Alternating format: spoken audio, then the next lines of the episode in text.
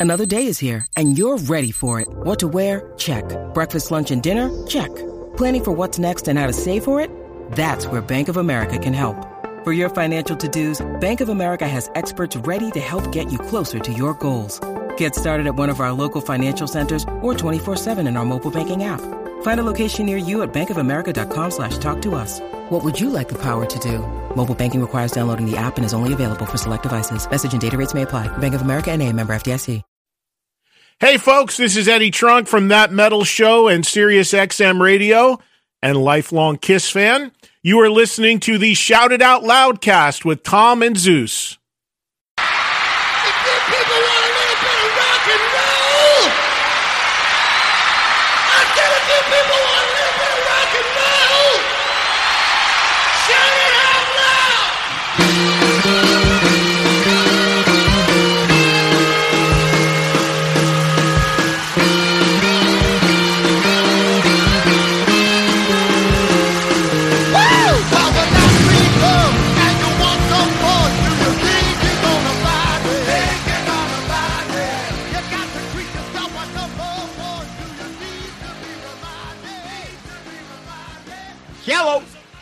What's up there, Kiss Army?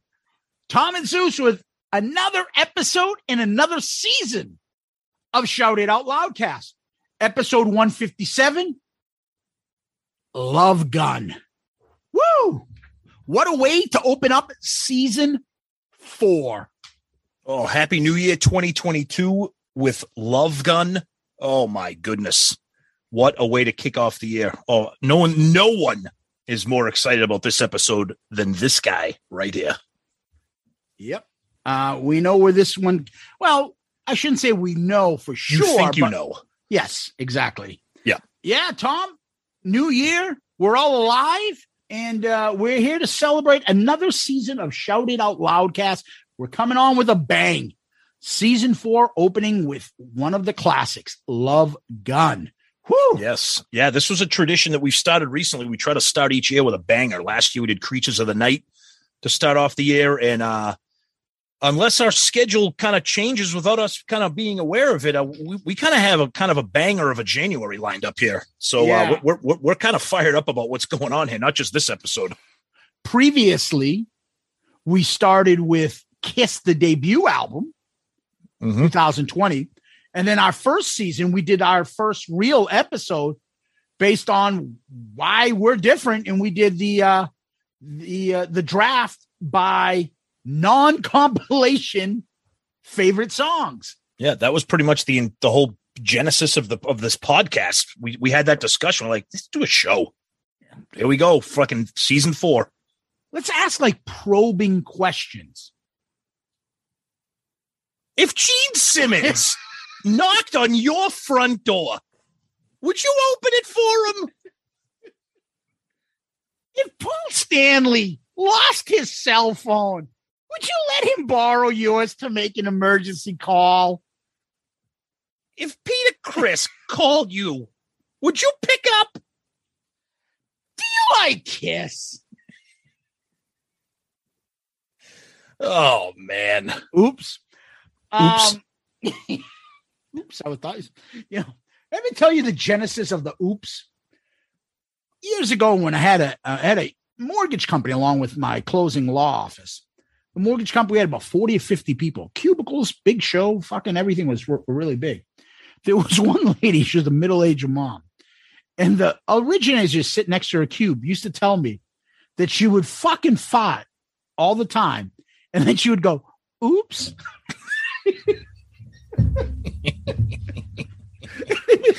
I'm like, what? She would go, oops. And so like she dropped something. Like it was an accident? Yeah. Oops.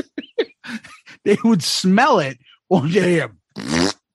And then she would go, oops. and she was like, I remember her. She was like a cute middle-aged woman. Was Did like, she do "Oh." that? Ah. Did, did she do that in the office? No, she did that when they were counting down and shout at the devil tracks. Speaking of shout of the devil, holy shit, dude. yeah. Wow. That that's uh that's a pretty popular album That- review crew episode. huh? that ARC episode is absolutely crushing it. You you Ugh. guys have turned you guys have turned that thing into a friggin' monster for us. So thank you. Wow. Yeah. Yep. Yep. Yep. So thank you for that. Yeah. But as we always do, we always look back on the previous episode. Last week we did a uh, year in review, which we always do at the end of the year, talk about all our episodes. Uh, and we did a poll, like I think based upon uh, what our favorite, what your favorite episode was, right? Yes. Yep. And uh, the options were uh, review of the Revenge album, our Eddie Trunk interview, our Kiss biography two part review, or our Kiss Cruise two part recap. And everybody loved the Kiss Cruise recap. Everybody liked, like, like really, the v- votes were spread out a lot here. Uh, we had 33% for the Kiss Cruise recap, 29% for the Eddie Trunk interview, uh, and then tied at 19% was the Revenge review and the Kiss biography review. So clearly, people like big topic reviews or big, big subject uh, interviews. Um, I like that, Tom, because it's four different things, really. Yeah, yeah, exactly. We Yep. split it up and uh, it just worked out. Those are four of our more popular episodes. And they weren't like, oh, only our, you know, our breakdown of TV docs does really exceptionally well. Or, oh, only our album reviews or our big interviews. They Yep. all do well and they're all likable. So that's great. Yeah. Yeah, yeah, no, it checked off each kind of box. It checked off an album review, an interview, a TV review, and then our uh, an experience slash review. You know, like the cruise. So that was good. Um, moving on, two six six zero eight fifty. Loved all the episodes, but the Kiss Cruise just stood out. You guys brought us aboard and made us feel what it was like on the boat and what it would have been like had we joined you guys. So much fun.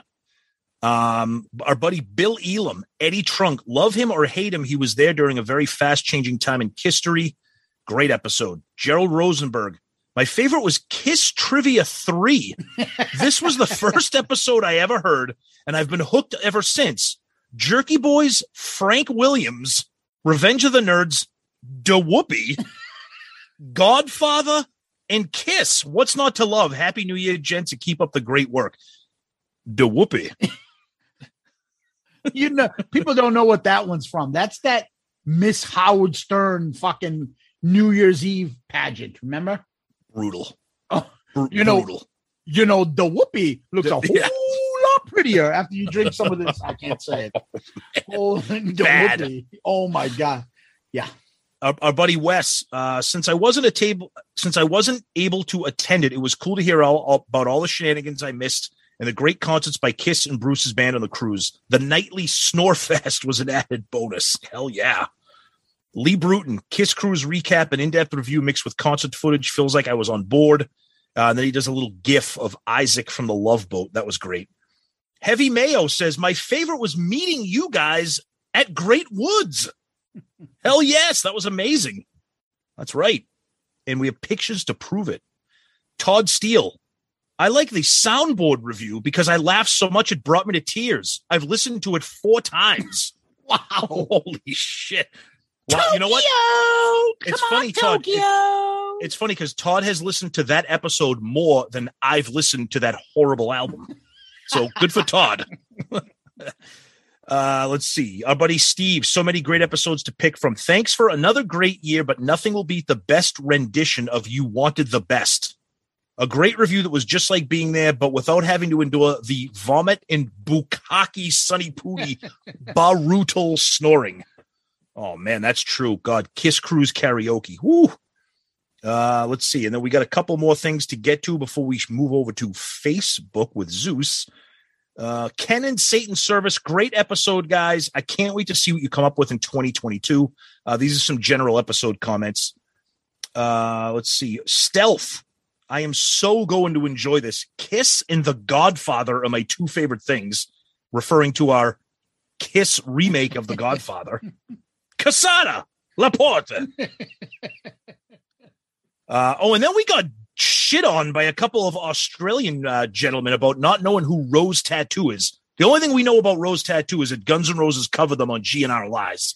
If they're a big deal in Australia, sorry, we don't know anything about them. Yes, and they're also on the Mork Dork cruise. Oh, Jesus Christ. What- What are they serving drinks? Are they fucking mopping up the men's room? No, uh, that would be the rest of the fucking bands.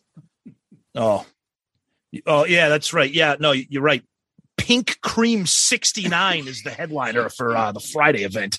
No, no, Crazy Lixx is going to take that over. Oh, please. We had people praising Crazy Lick. First of all, Crazy Lixx spelled L I X X. That that is like a band that opens for like a stripper at the Golden Banana.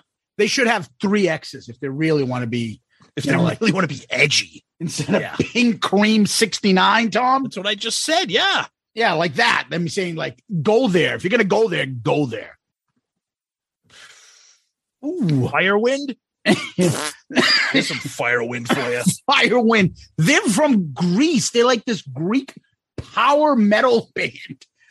I've got to be related to one of them. There's no like the way I'm ver- not. Like the Greek version of like Manowar. This fucking. in the meantime, they're running a diner on the cruise too. While they're doing that, you get They're some selling. They're selling. They're throwing friggin' gyros at the crowd. they're getting what are your Greek style pizza? You can get a salad there. They'll make it with some Kalamata olives. Instead, fucking instead of confetti, instead of confetti at the end of the show, they they shoot feta out of the fucking machine. They're fucking breaking plates like Richard Kline's character does on Three's Company, Murph. See how it all connects there I love it. I love at Jack's Bistro. Everything connects. dude and these are the fucking artists that somehow rival the kiss cruise apparently right Oh yeah, of course, absolutely. yeah. Oh, Zeus is choking. He's so excited. Yeah these mork dork bands are like oh the fuck we're fucking on kiss uh, just as good I'm like dude shut the fuck up these bands are fucking horrendous as i said all these bands have like two to three four good songs just like those jamboree artists used to do like like motown would bring like 20 Yeah. artists to play and each of them had like three four hits but nobody wanted to listen to the whole fucking set full of that shit it doesn't mean No. that some songs aren't good yeah but fucking you want to listen to a, an hour and a half of fucking uh No, it's like it, it, it's Um, it's good. It, an hour and a half of fucking Michael Monroe.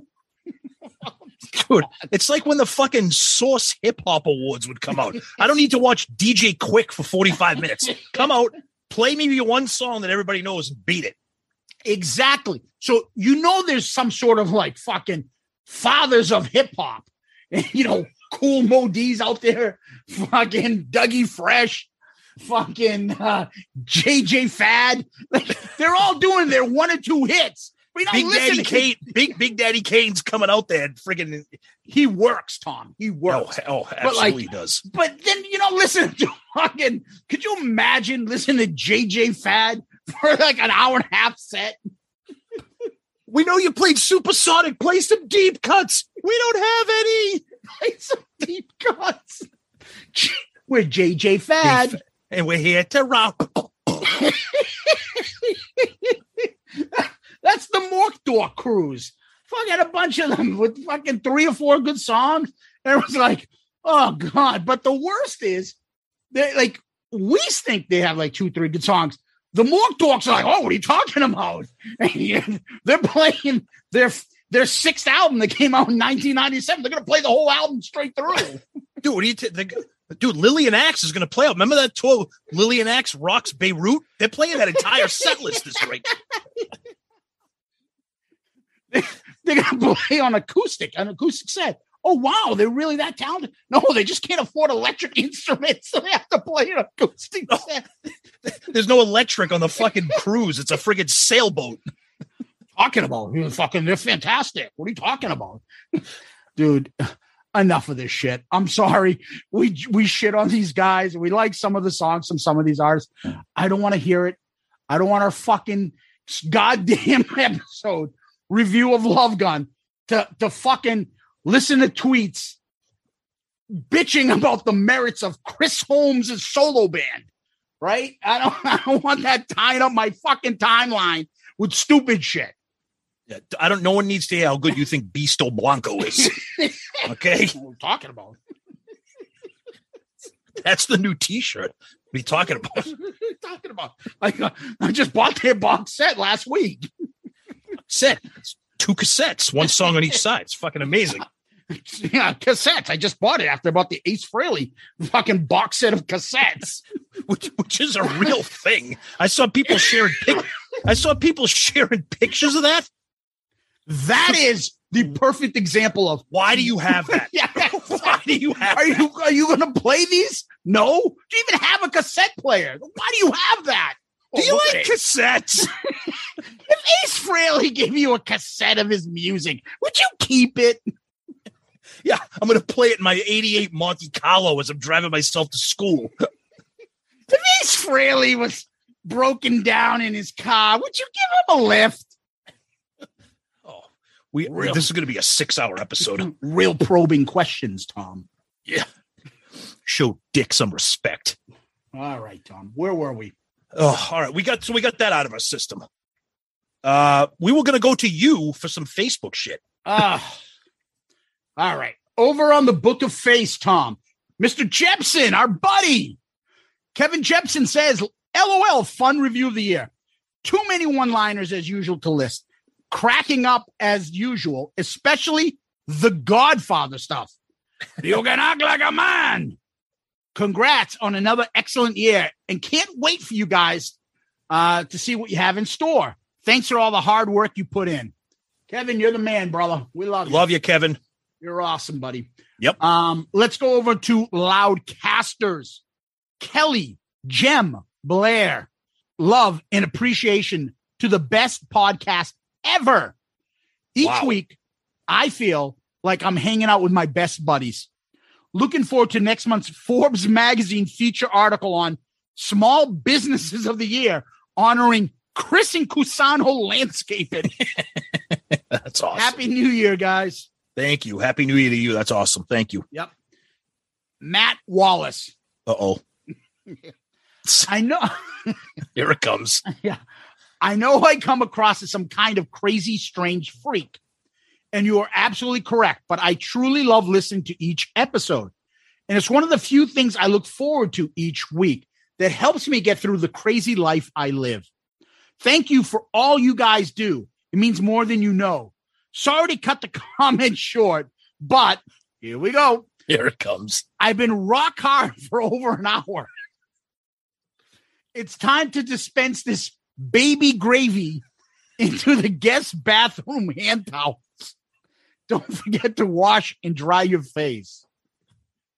Class act. We love him. He just couldn't be serious for an entire comment. He tried. Couldn't do it. Nope. Um, Oh, Anyways, so let's go over to YouTube. YouTube.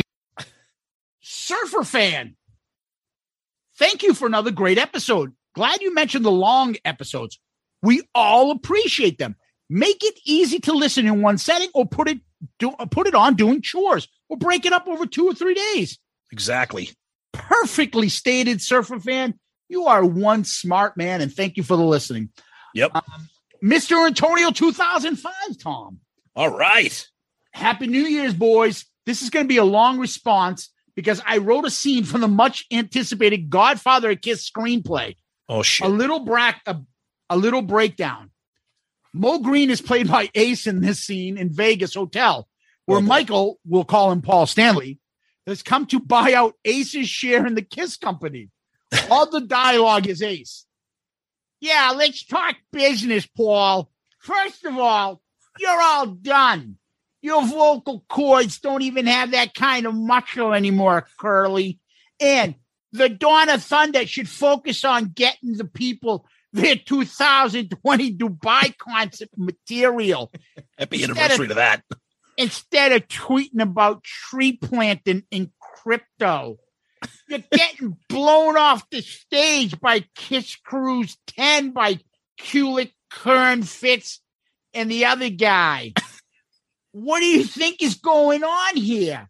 You think you can replace me with a duplicate spaceman or an Ankh warrior?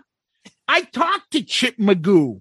I can make the deal with him and still keep my solo band and I get a free lifetime supply of filet of fish from McDonald's. To be continued. oh, Wow. That's a script right there, brother. dude, that fits. It Yep. fits, and that's those like almost exact dialogue there Perfect. with Kiss uh themes uh added to it. But oh my it. god, that's perfect. I love it. Oh, that's fantastic. Anthony Stratus, Happy New Year's, guys. Thanks for the laughs and banter. Marty White. My favorite episode of the year was the one with Baco because he was the most unforgiving. My girlfriend, who has a steroid problem, is built like Lou Ferrigno, prefers any episode with Casada because she thinks he's a no nonsense straight shooter. She might have a crush on him. I've considered asking her, but I'm scared she'll hit me again. Nice. Yeah. And uh Tom, uh, over back to you with any emails. All right. We got Daniel LeBlanc, year in review 2021. My first year listening to Shout It Out Loudcast, and one of my top picks from 2021 is episode 115, Saint and Sinner. That was that one with that random kind of behind the scenes interview uh, with uh, Paul and Gene, where they kind of got in a little little snippy fight there. Uh, he says, I had only seen an excerpt of that interview, and your discussion gave me a different perspective on why Gene answered the questions the way he did. Looking forward to catching episodes as they are released in 2022. Take care and all that, Daniel LeBlanc. Thanks, buddy. Uh, this is from Greg Herbert, and it titles the email SIOL Tard. Oh, that's a new term. Greetings from Australia. Uh, I hope you're doing well and have survived the festive season. I'm currently on a mission to finish all the SIOL podcasts ASAP. Started December 10th with episode one. 24 days later, I'm up to episode 70, Paul's solo album. I like each episode as I go on Instagram, then check what pictures and videos are posted at the time. I also listen to new episodes as they, are posted to keep track. When I finally listen to all of them, then and only then will I be worthy to wear my new SIOL t shirt to the Melbourne concert on February 20th. Woo! Awesome. That's awesome. And then he goes on a rant about how we don't know anything about Rose Tattoo, which is hilarious. That's one of the Um, bands on the Mork Dork crew. Exactly. right? Yeah. Uh, yeah, exactly. One, one Um, last thought about that whole fucking yeah. thing, Tom. Go ahead. One last thought. Yeah. If someone is so passionate about like these artists and they're fucking great and this and this and that, and oh boy, you comparing Kiss and that. Here's a thought. No one's doing one. Have a fucking Mork Dork fucking podcast. I'm with you. Do do do it on it. No, I'm I'm I'm totally serious. and, and do it focused on those bands and why they're so awesome if that's what you like Talk about their careers. Talk about their sixth live album. Talk about the box set of uh, you know, mini discs. CDs, talk about whatever. their fucking Lyft uh, ratings and their fucking uber ratings yeah. who gives a fuck but Yep. isn't that a great opportunity for someone to go fucking say you know what everyone else is doing podcasts around me i listen to podcasts i'll do a more dork podcast Yeah. Episode one, Lillian Axe, The Rise and Fall. Stay tuned. grand opening grand closing Close. uh, by the way, this email um, from Greg Herbert is actually Greg Valentine. Oh greg is awesome he's Yes. all over our instagram Yes. That's why. That's why all I get these notifications every once in a while. Greg, boom, pop up, pop up. Like he likes them. Like, dude, why isn't he? Why am I getting likes or something from like, you know, twenty weeks ago? Yep, that's why. Um, and then he then he has a couple of little private messages uh, at the end that we'll, we can we can kind of discuss and maybe respond. His Kind of res- personal private business, Tom. exactly. Well, it doesn't look like you're doing any business. Yeah. But Greg, thank you for the email. And uh, in terms of uh, your the PS segment of your email, uh, we will respond to you on that, buddy. Thank you. And then we got one here from uh, an old listener. He goes, his email goes by the name of Rush is Lee Lifeson. Oh Pierce. yes, that's very old. One of our original emailers. back back from 2019 anthony yes he sends us a nice email saying uh, sayonara 2021 fantastic. Nice to hear the recap of all your shows from 2021 and the show deservedly continues to grow. I always sit through the beginnings. I never fast forward because i like hearing your genuine appreciation week after week for us the fans.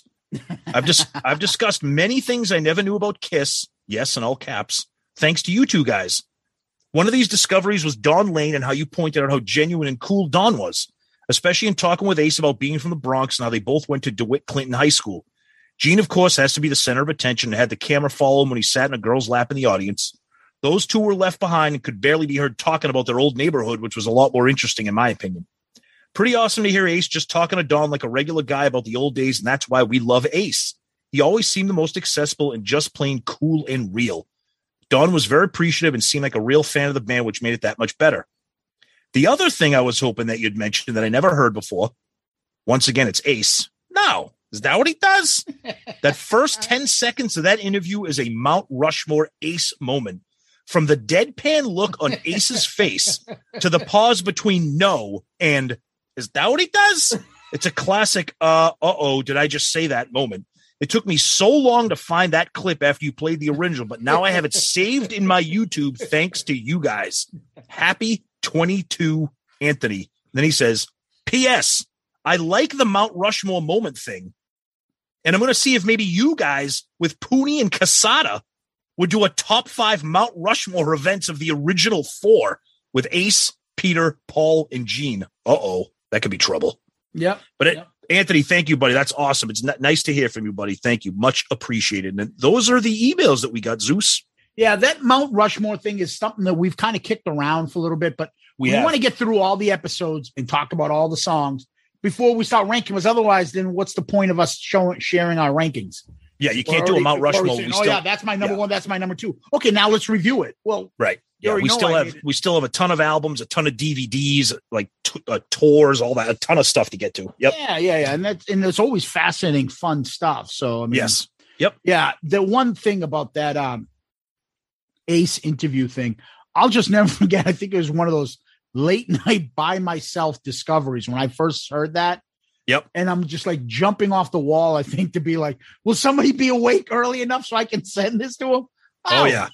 I think it's just the the phrase that the guy used. Like, Oh, Paul Stanley, is he gay? Is do you know if Paul Stanley's a homosexual? Uh, Paul Stanley. Ever seen him sucking a cock? like the guy. That's what they and then they. Oh, that what he does? like what? Oh, it's not Hey. us. It's the interviewer. Yeah, that's right. And finally, Tom, I got one last thing on our Instagram page. Okay. This is from Radio Chaos. All right. Oh, mate. This is the funniest shit I've ever heard. Uh oh. The cruise ships being infected by shitty bands floored me. Happy New Year to you. Happy New Year to you both. Listening to this has made 2021 and the lockdowns bearable. Thank you from down under. Well, Radio Chaos, for making us laugh and for that funny comment, you, my friend, are the first comment of the week for the year 2022. Thank you. Good answer. Good answer. I like the way you think. I'm gonna be watching you. Fantastic. Thank you, buddy. That's awesome. Love it. Love it. Speaking of funny comments, Tom, Uh oh. not that we're going to beat up on the Mork Dog some more. Our buddy and great Patreon fucking shit stirrer, Michael Murphy, Oh Had a- man. had a great comment about the bands where I think we were joking. I think Sonny made a comment to us. Oh, and I posted it online because that's me and you. Yeah. He said something like to try to get back at us. He was just saying, like jokingly, "Oh, the grunge cruise," and then me and both of you, word for word, At the exact same time. exact same time, the exact same phrase we used. They're all dead. Yep. And then we both did laughing emoji right afterwards. Yep. Unbelievable. I was like, I had to share it, not because of the content.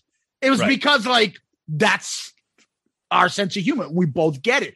Right. And, you know, we're self deprecating about that because we're laughing. Yeah, all the grunge bands are dead. They can't do a cruise. And then somebody fucking, and Michael Murphy put something up there about, like, yeah, it'll be the third member of this shit band, this band, this band.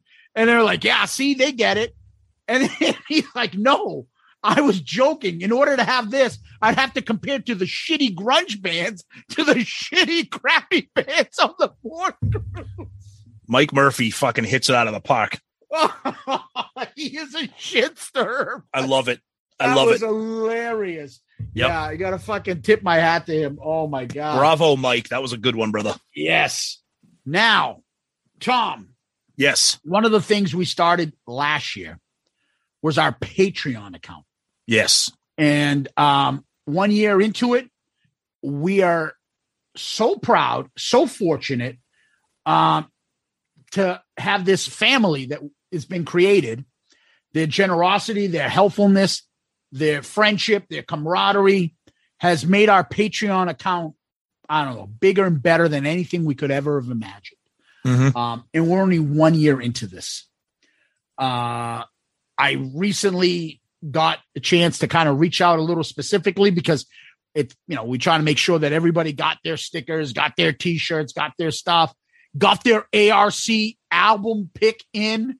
We're Mhm. doing that. We're doing the poll now for we finalized it down to four albums, and we're all picking those four albums to see what will be the next ARC uh, album that we review. Holy shit, has it been a ton of fun with those guys? hmm It's yep. It's amazing. You guys are the best. Uh, one year in, like Zeus said, and um, what you guys have done for us and turned this Patreon family into just an amazing uh, group of people. It's a blast. Uh, everybody's interacting on the Patreon app. You know, some conversations that are just a ton of fun that we're not having on Facebook, we're not having on Twitter, we're not having on Instagram. Everybody jumping in, and then like Zeus said, throwing in the ARC Patreon pick has just been a, a ton of fun. It looks like the voting might be done. I think we got. I think we got our album. So it's gonna, it's it's going to be pretty crazy when it comes time to it. I, I, it's it, it's no it, hints to you guys, but No, I, no, no. say like it's one of those things. Like I don't know if it was going to be a disaster or if it was going to be a great thing, but I I think whatever way we like this album, whatever, I think it's going to make you guys happy. Listen, Oh hell yeah, it's yeah, not no going to be something like what. no, no, no, no. It's not going to be Firewind.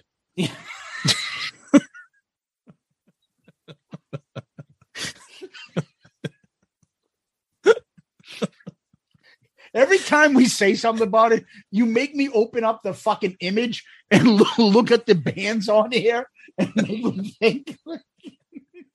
It- it- let me see, Tom. Who's the next one?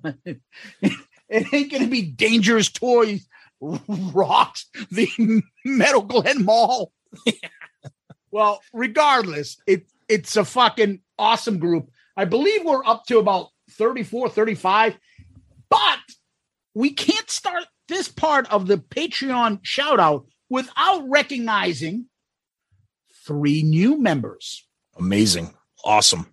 Mike H, who's fucking awesome with his emails, loves to, he's been contributing emails for quite some time. Oh yeah, New demon member, Mike H. Mhm. Calvin Richards, all the way from Canada, my friend. love it. Catman member. Thank you, Calvin.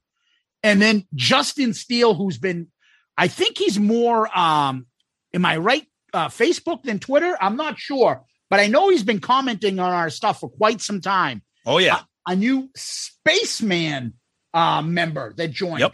So we got Mike H, Calvin Richards, and Justin Steele. Shout out to you three. Thank you so much for jumping on. We really appreciate it. Um, Patreon is where you guys jump on. You contribute to the show. There's different tiers. We give you a couple perks back, and uh, and it and it's been a win-win situation, I think, for all included. And if you're interested in in joining or helping us out, feel free to go on patreon.com, P-A-T-R-E-O-N, or the app for Patreon. And um, also in the episode notes, we always have something there, links to all our uh, social media and our Patreon account. Click that. You would look under creators. That's how they categorize each show or person or artist. And you would just put in Shout Out Loudcast, find us, read what you see, the tiers, see if that interests you. And if you do, if uh, you know, feel free to join. If you have questions, feel free to ask.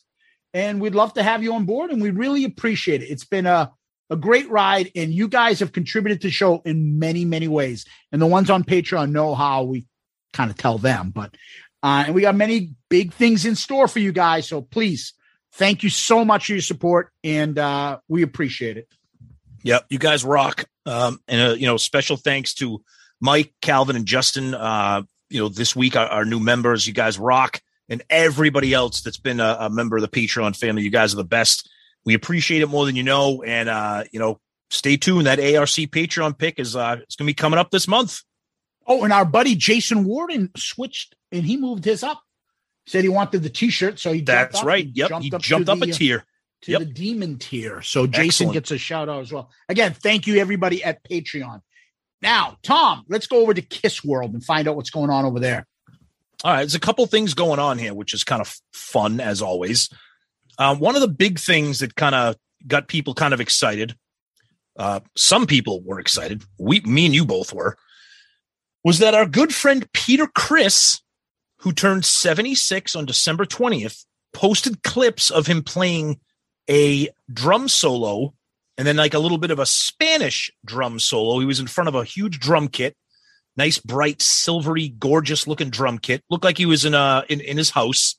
Um look peter's 76 years old okay? We're not expecting you know a, a john bonham keith moon. It's not playing Moby Dick. no he, he was out there. It was it was one of those things where as a as a lifelong fan and i know zeus being a, you know a peter criss guy it's one of those things where it just makes you feel good as a kiss fan to see your heroes are still a alive and still be doing something just to say hello to their fans give them give the fans something to smile about i mean was it terrific was it something that they you'd put on a live record probably not but it was just great to see Peter out there just having fun and just doing a little bit of a surprise for the fans. I, I fucking loved every minute of it.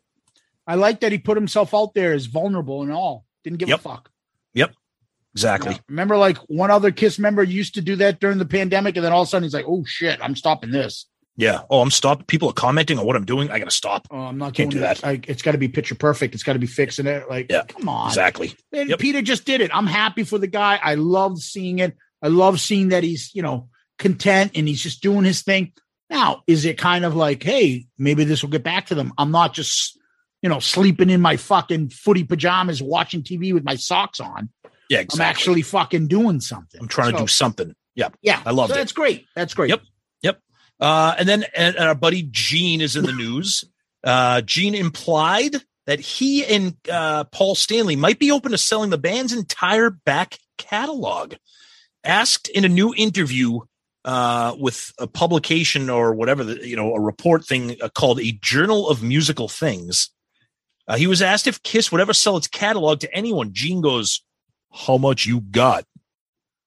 He says Bob Dylan sold his stuff for 300 400 million dollars. The problem is and i love the guy and i worship the ground he walks on but his music isn't going to mean a lot to a 20 year old they don't care about the times they are a changing or a maggie's farm. They just don't.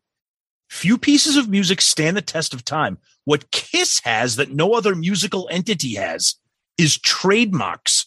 Our faces are bigger than the music bigger than anything that is what you call saying the quiet part out loud. So they don't care about the times are changing, but they certainly going to care about bang bang you. No, I think he just acknowledged it. Uh, People care about our faces more than our music.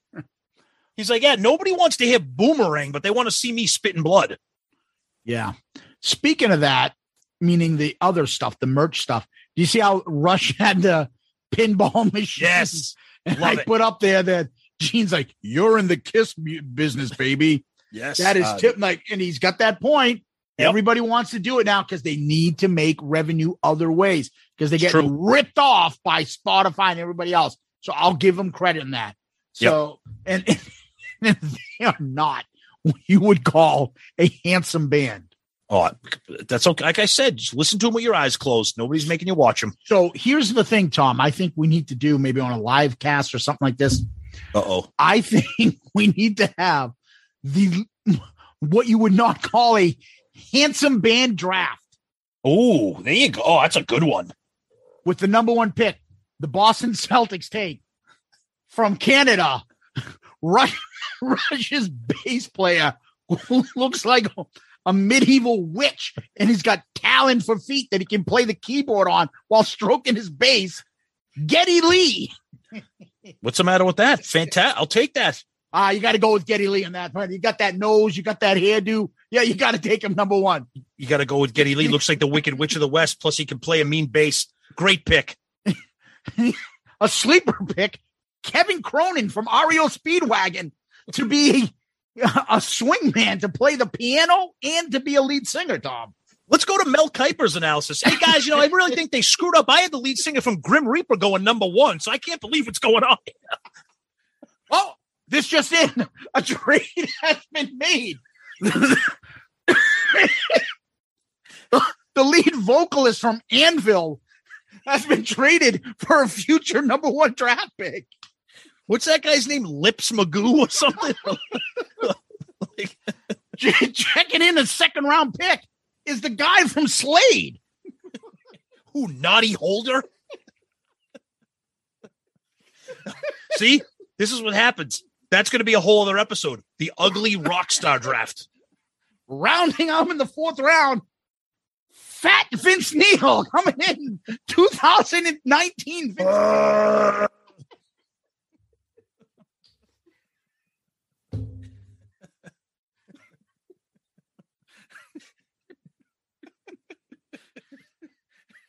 Uh, oh, we got a run of fat singers now going.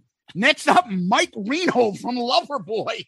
It's like it's like when you're doing fantasy football. There's a run on tight ends. Yes, Everybody's fat singers. hurry up, fat frontman, go! I got Don Dokken. Who do you got? Man, Reaper. Oh my god! oh, And don't forget, coming up, analysis by Hall of Fame ugly member, lead singer from Accept, whatever the fuck his name is. oh, Jesus Christ! Gene continues to double down on his shit. He says Springsteen just sold for five hundred million dollars, and what you get is the music, not the imagery. I've never seen a Springsteen cartoon, comic book, or action figure. Kiss is the only one. Is that a positive thing? Gee, I was just gonna. I don't think that you're making the point you think you're making, Yeah, brother. I don't.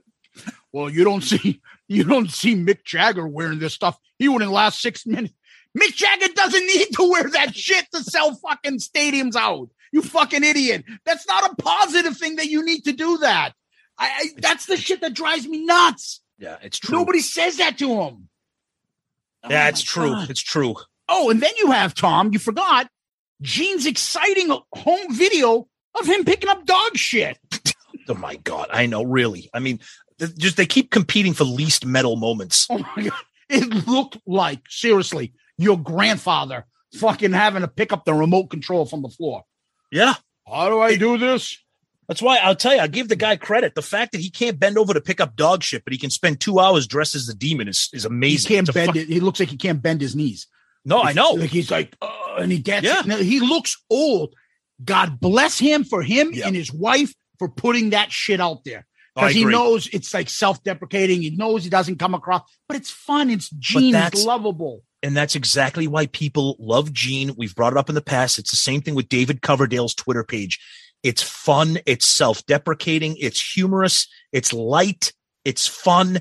It's not you, it's not somebody tweeting out the point of the well, the reason you need three Moderna vaccines is back when they were fucking uh, vaccinating smallpox. Dude, eh, pick up shit. You're better off. Live for today. Shout it out. And he's like Yeah. on his mountain bike and fucking like, dude, dude, get the fuck out a- of you're here. on, you're on your electric scooter. We, we got you. We got you. And the other thing I was now speaking of like Gene, he put that hot looking photo of his daughter on New Year's Eve up. When I saw you coming out of school that day. dude, that's uncomfortable, dude. I'm trying to be excited about your daughter. She looks hot, but you putting that photo up, Yeah. like, no, no. I agree. Yeah, it's That's- hot, but it, it's hot, but it's me looking at a picture of your daughter from your social media. Yeah, exactly. And you putting it up there, like, But, look, at, yeah. look at my daughter. No, Okay. Yeah. not making me feel good, Gene. Not No. good. No. Yeah. So Gene was all over the place doing some weird shit this week, but he's we love Gene. I love Gene at least. Uh, and then so December 30th, so it wasn't New Year's, it was December 30th. The big Bruce show that everybody was talking about out in Vegas. Um, Eric Singer joined him again, like he did on the Kiss Cruise, which was kind of cool. The set list was kind of weird. Uh, you know, I, I'm not going to complain about the set list, but played a lot of stuff, like a lot of non Bruce era stuff. You know, we played um, Heavens on Fire, played Watching You, played I Love It Loud, Detroit Rock City, King of the Nighttime World, uh, War Machine, which is fine. I just thought that was kind of interesting. You know, it, it's a it's a great set list. You know, he threw in. I thought it was fucking great. He, they ended the show with "Turn on the Night." Holy shit! Right there, that's worth the price of admission. Uh, but we saw a bunch of clips on social media. Just fucking awesome. The band is great. Todd Kerns, Brent Fitz, Zach Throne, Bruce, Eric joining him. Fantastic stuff. I, would love to see those guys go on a little bit of a tour, but I know uh, Todd has his uh, slash tour coming up. They're actually coming to Boston soon. So looks like the Bruce thing might be a one off. Yeah. One of the things, Tom, I, I, I want to mention is I agree with you. I don't need to hear watching you. And I know what Bruce is thinking. Like I played that on the live. Yeah. Like, do I need to hear I love it loud right, Right. now? Like, seriously, no Nope. need for that shit. I agree. Uh, let's look at that set list real quick, Tom. yeah, creatures, creatures of the night. I know it's on a live three. No need. Unholy, yes. Un- all night, yes. Domino, yes. Heavens on fire, hell no. Watching you, no. Uh, Tears are falling, yes. I love it loud, no. Um, Detroit Rock City, no. King of the Nighttime World, love it, but no. God gave rock and roll. Bruce loves that song, so He I loves get that it. song. Yeah. Forever, yes. War Machine, no. Jungle, yes, because he likes it. Paralyzed, yes. I just want a yes. Spit, yes. And if for some reason he loves Star Spangled Banner, fine. Yep. Crazy Nights, yes. And Turn on the Night, yes. Right? Am I missing Yeah. anything? Nope. That's it. That's the set list. And but there's like forever, I think, and that's it from Hot Hot in the Shade. I wish they would give that album more love. You know, I really agree. do. I agree. So, yep. uh, yeah, great not- job. not- yeah. Um, Yep. One other thing on that, Tom, is uh, everybody that was commenting was saying how lively, how much fun Eric looked like he was having. Absolutely. Absolutely. And I think we've said it before when he's with Kiss, it's a job. It's like he's like a, plumber or an electrician. He's going to do the best job that he can do and work as hard as he's going to do it. But when he's with these guys, he is he's he's like Eric Singer unleashed. Yeah, he's know? back to himself, having Yeah. fun, feeling the energy from the crowd. Yep. Total opposite. I wish somebody would show him this, and he'd be like, "Oh shit, is this what I look like?" I'm No sure he knows. I bet you he knows. I, bet don't know. knows. I think that circle is tight. I don't think anybody comes in and gives them the truth. I Maybe don't think, I don't think Bruce is going to go up to him and go, "Hey, Eric, Bruce Kulick, how, how you doing? great job. Uh, Songs you play, not very energetic. play this. Great job. See you next time." um, I just wish you'd have more energy. It's just whatever. I'm Um, with you. Uh, Paul was over at the warehouse again. Oh, jeez. Yeah. the fuck, dude. you know, I thought about it. I said, why doesn't Paul ever like do a video? Hey, on Tuesday night, eight o'clock, I'm going to be at the warehouse uh, on Facebook Live. Come watch me as I walk through all this shit, show you all the amazing stuff we have in here. And then we were kind of talking about it, Tom. I was like, you know why? Because the Kiss Tards would fucking rob that place. Fucking night. track them down. oh Yeah, my God. They got fucking Peter's nose clip earrings from 77 in there. What the fuck? Yeah, he's got a picture of him here. Uh, Kiss Warehouse today. This is from a few days ago. Playing with my awesome 1954 Gibson J200 with Fran looking over my shoulder. I don't know. I mean, okay. First of all, that looks like the kind of picture that I would take if I walked into Guitar Center and had my wife take a picture of me holding a Fender. Like he's like, you know. But what do you do? So, like you said, okay, so you're taking a picture of you holding a guitar. Why don't you play something and and and, and post a video of that? Like you're a fucking guitar player. It's almost like the kid that fucking got the brand new uh, PlayStation 5. Look what I got, everybody. Right. Okay, well, I can't play that. Thanks. I don't have that. Right. You fucking showing up. Look what I got. Look, what I'm playing this in my warehouse. Yeah. The Yeah, fuck, I- dude? I agree. Yeah. I don't know. and, and then finally, our buddy Carmine love uh, had something out about Guitar Zeus and Tommy Thayer. Yep. We talked about the Guitar Zeus thing when we had Carmen on. Pretty cool little thing he's got going on with that. And uh, we posted it. We shared a thing with Tommy Thayer participating in that. So that was kind of cool. Tommy does all that stuff. He's just so easygoing. He'll do anything, posting pictures of him out there, you know, with his vineyard and doing all that stuff. Hey, it's snowing in my vineyard. Yeah. Yeah. Very, very yeah, Yeah. very exciting. We we love Tommy, but his social media posts are come on, brother. You're in Kiss. Yeah. Do something. Yeah, exactly. Dude, I'm fucking these two waitresses right now. Which one should I bang first? That's what he, I don't know. Look at my grapes. All right. Well, that's Kiss World, Tom. And what we're going to do next is I'm going to pull out my love gun and see if you'll enjoy it. Hello, Pantheon podcast listeners. Christian Swain here to tell you more about my experience with Raycon earbuds. Our family now has three pairs of Raycon earbuds around the house, and my wife just grabbed a pair of the Headphone Pros to replace some headphones from a company that was double the price. And yes, she loves them. Now, if you haven't pulled the trigger on a pair of Raycons, or even if you have, but you're in the market for another pair because they're just that good, well, now is the time to check them out because they just launched their upgraded model of the best selling everyday earbuds.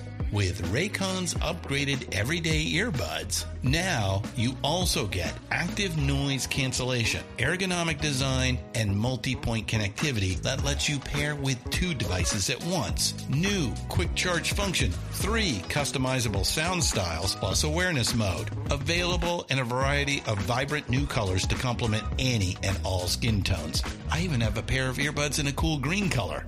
I have tried just about every earbud known to humankind, and these Raycons are fantastic. Seriously, if you've been wanting to check out Raycons, there truly is no better time. You're going to ask yourself why you didn't check them out sooner, and Raycon offers a 30-day happiness guarantee. So, what are you waiting for? Go to buyraycon.com slash Pantheon today to get 20% off your Raycon order, plus free shipping. That's right, you'll get 20% off and free shipping at buyraycon.com slash Pantheon. Buyraycon.com slash Pantheon. Hey folks, Stefan Shirazi and Renee Richardson here from the Metallica Report. And we are proud members of the Pantheon podcast family, where the best of music and podcasts unite. We've got something pretty cool for you. We're giving away an exclusive Metallica merch package worth over $250. That's a whole lot of scary guys, skulls, M72, and other sought after Metallica swag. And we've made it easy for you to win. Follow and share the Metallica report, and you're in the game. Go to pantheonpodcast.com slash Metallica, enter your email, and hit that button to be entered to win. And just like that, you're eligible for our monthly exclusive Metallica merch package. And guess what, rockers? You can enter every month. So just do it. And while we love our global brothers and sisters, the lawyers won't let us ship outside the U.S. Oh, we're back. Oh, just working on my 35 Chevy on the 55 frame. So I think we're, we're ready to go. Yeah. You can't even spell your name. I can't. I'm sorry. All right. Well, album review time comes up. These joyous occasions when we get to these. And uh, we're going into the classic era of Kiss, the mid threes, right? And that is Destroyer, Rock and Roll Over, and Love Gun. We're hitting Love Gun, Tom. You've got a lot of sentimental um, uh, feelings on this album. So, what we always do is we start off with our first interaction with this album. Buddy, floor is yours. All right. So this is like, this is a story of pretty much how I got into music, how I got into Kiss. This Is is that the beginning of the Beverly Hillbillies? this is a story. This is a story of the, Man named Tom who got himself a Kiss Hard album and he played along. I don't fucking know. I'm sorry. I'm sorry, I got you off track. So this was so yeah, this was like this is leg- legitimately my first memory of of music. I was five years old. Love Gun came out when I was uh, four. I was five. It was the summer of my my birthday's in July. I used to spend my summers up in Maine, up in York Beach, in the South Coast. My aunt lived there year round in York. My two older cousins, they were they were they were older than me, eight, ten years older than me. Um, So it was my aunt, it was my mother's sister. We would go and visit them all the time. And, you know, me, I'm five years old. What the fuck am I going to do? Big house running around. I would go into my cousin's room and uh, it was 1978 stack of uh, of records, stack of LPs. And this was like the golden era of records when artwork was the thing, you know, the big, beautiful artwork. And I remember specifically, it's it's amazing the stuff you remember at certain points in your life. I'm five years old. I remember flipping through his records. They were on the floor next to his bed, next to the turntable. And I remember seeing the cover to Boston's debut album, Molly Hatchet, and Love Gun.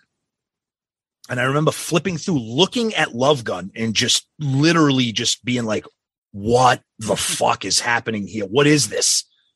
And my cousin was like, oh, yeah, that's Kiss. They've been around for a while. He's like, do, you know, do you want that? And I'm like, oh, I could, I can have this. You're going to give me this? So one of the, one of my favorite parts of the story is I still have that 1977 copy of Love Gun. It's in my base. It, it's in my basement framed. I have it. I never let it go. It's my the most prized thing I have owned in my entire Kiss collection. Um, I remember playing it. Um, music was a huge thing in my house. As I said on other episodes, I have a sister that's four years older than me, and my dad and my mom were huge into music. So we always listened to music, uh, cassettes, records, eventually CDs and whatnot. So, you know, playing this, I was like obviously enamored by their appearance. And I remember hearing the music and and being like, "Oh, this is kind of cool." And I, even my sister was like, "Oh, this this sounds kind of cool. It's kind of heavy. You know, it was 1978 at the time. It was oh, because disco and pop and yacht rock shit was around too.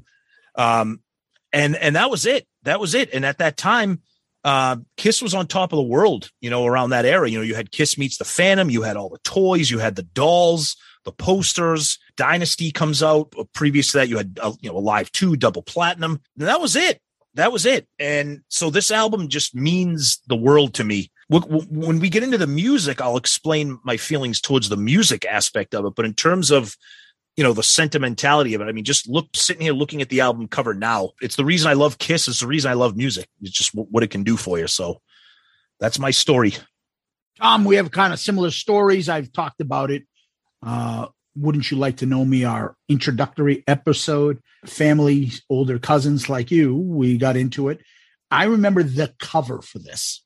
Yep. Now, which album cover did I see first? I don't know. Who got me in exactly when? I know it was my uncle, my older cousin Mike. They got me into Kiss, but the this cover is like I I remember it and the way like I guess they looked. It just looked like they were like conquerors, mm-hmm. and they were at the mountaintop, and they were like bigger than anything. I remember this album cover. I remember uh, Destroyer and I remembered Rock and Roll Over. I remember Alive 2 and I remember Dynasty in double platinum solo albums. That's the era of Kiss I remember. I didn't I didn't remember Alive. I didn't remember the first three album covers. And I was out by Unmasked. I don't I don't remember that. So these are the albums that kind of stuck with me. I remember Love Gun from my first intro to Kiss, the song, and yeah, this is one of those for me sentimental albums. The first like introduction to, to rock music, first introduction to this band. That all these years later, I'm doing a podcast with my buddy on. So yeah, it's legendary for me, and it and it stayed there. And I remember when I got back into Kiss, you know, around I don't know fifth, sixth, seventh grade, and I started buying music again and getting into it. I was Animalized, Asylum, and all that. When I went backwards, I believe Love Gun may have been my first one that I jumped back to because I was at Big Fish, Little Fish in Porter Square. Nice. And I'll never forget. I mean, this is like teenage years now, hearing Christine 16 on the radio. And I think it was AAF playing it. Yep. Fellow podcaster, um, Pantheon podcast, Mike Shue was probably playing this. Nice. I don't know if yep. he was on there at that time, but I don't think he's that much old. I don't think he's. I, actually, I know he's not that much older than us. So uh, I didn't mean to insinuate that he was doing this when he was like fucking 14. But yeah, I remembered being at that fish pet supply store in a grungy place in Cambridge Central Square and Christine 16 came on the radio. I'm like, oh shit, I remember this. I remember this song. I remember this keyboard. So Love Gun has always been to that. It- it- it's one of those that not only do I remember the imagery, the the collecting cards, the album covers, but I actually remember some of these songs from when I first listened to them. And I mm-hmm. can't say that about many songs I have memories of, but this album I did. So to me, I'm thinking this is the album that really was the one that got me playing Kiss music. Yep. So Nice. Love Yeah. it. Love it. well, there's a lot of interesting stuff about this album. Amongst it, and one of the legendary things about this album is the cover. I mean, you're talking iconic imagery. My goodness, there's this, this is this this is this is the Mona Lisa. I mean, come on. You know, you're gonna we we will get into it at the end of the episode where we rank everything. But you're talking about one of the most iconic images of the band, album cover or not. It's just a spectacular painting. Uh, how Zeus phrased it, you know, they look like they're conquerors. They're on an altar women with their faces painted just half naked just at their feet just a, a stunning piece of art. One of my favorite little things about this and there's so much to talk about i love the kiss logo with the yellow outline and then love gun below it written in yellow. Um Mhm. things like that stick out for me in the way it's centered. But when you're talking about the band ace with his arms crossed Peter and Paul looking like they fucking own the planet. Gene in his demon glory, mouth roaring, doing the the devil horn with the fingers. Just spectacular stuff. And and it was done by Ken Kelly. And those women are were the, his wife was a model for those women. It's all pretty much the same. He just kind of tweaked their appearance a little bit. Um, so those women are based off his wife. Um, and then the back of it is just that same altar, uh, just emptied with the songs. Now, here's an urban legend, and I never really thought about it until I looked at it. Somebody once said that the song titles are not in order of the album, Mhm. but they're placed in that order to make them look like a penis. Yeah, phallic. Yeah, exactly. Mhm. Exactly. Which, if that's the case, uh, whatever. I don't know. So before we get into the inside of the album, Zeus, you, what are your thoughts on uh, what we got here with the album cover itself, the outside? So one other thing. Yeah. Remember how a big deal it was to have Eric Singer in the band in the 90s? Yeah. Why? What was the imagery about Eric coming in the band? Eric Singer? Eric Singer. Oh, blonde hair. Look at this. All of them with the black hair. Yep. Every woman black hair. Yeah. Makeup. Good that's, point. That's not by accident. Because Yep. you would think, like, you know, blonde is sexy. That's the imagery that Right. That's the perception that's out there, and especially back then, Yep. uh, you would have blondes. Nope, they're all brunettes, Yep. and they're all like, "Oh, Gene Paul." Ooh. Yeah. Um, I look at the four of them, each of them, and their stances. Ace is like the muscle, and it's like, like you know, his hands folded. He looks like badass. When we know him to be like the bow-legged fucking, oh shit, I fucking fell down. But here he looks badass. Yep. Paul's got that fucking star and the tasseled fucking arm uh, stuff on. His bare chest, he's ripped. He's got muscles. And Peter, not that tall, is fucking jacked in this. Yep. And he's got like the gunslinger fucking bullet things all across his chest, right? Yep. Uh, and then Gene with his fucking bare chest, his fucking uh, cod piece there, large cod piece there, and then like a caged animal, like a gorilla, like King Kong or something. Yep. With the fucking chains around his neck and his body, as though like, oh, let's hold the monster back. Like and tie him up with chains to protect everybody. And he's got his mouth open, roaring. Now, I don't know about the whole. If you look at the Love Gun album, I came up with the horns. Like, shut Oh, the yeah. fuck up. Yep. Okay. Anyway, I, I just, and then the, even the subtleties of the smoke. Yep. The colors, right? Of the, of, of the Stunning. pill of the pillars. And then behind them, what is that behind them? Is like opens. Is it like a scene, like the ending scene of uh, Game of Thrones, when the dragon comes out, when the two uh meet each other, the fucking I'm not gonna give it away. I don't want to give that ending away, but yeah, it, it that's looks like that imagery where there's something could land right there that's open to a huge mountain or a cliff that's underneath there. And then if you open the back, it's all misty and cloudy. Um it's it's a Couple things I love.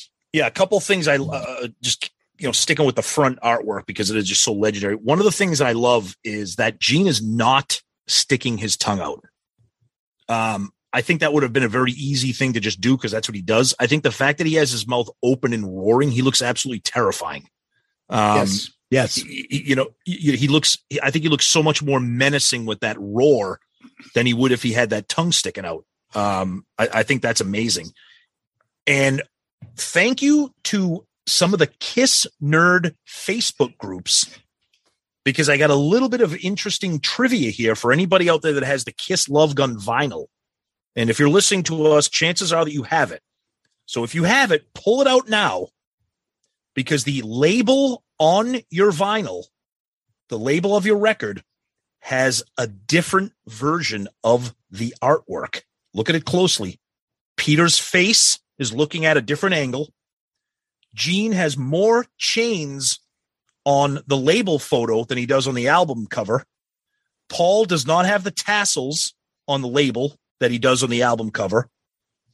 Um, Peter is not wearing his cross on the album label that he has on the cover. Couple little interesting things. I love this kind of nerd shit. When we talk about Kiss and Love Gun, I just can't get enough of that stuff. I think it's awesome. I love that. And on that first pressing, there are some without the picture of the cover on the vinyl. That correct. That's also some true. of them Yep. just have Casablanca on there. Yep. And there's also an early, early, very basic concept art of what was going to be this album cover.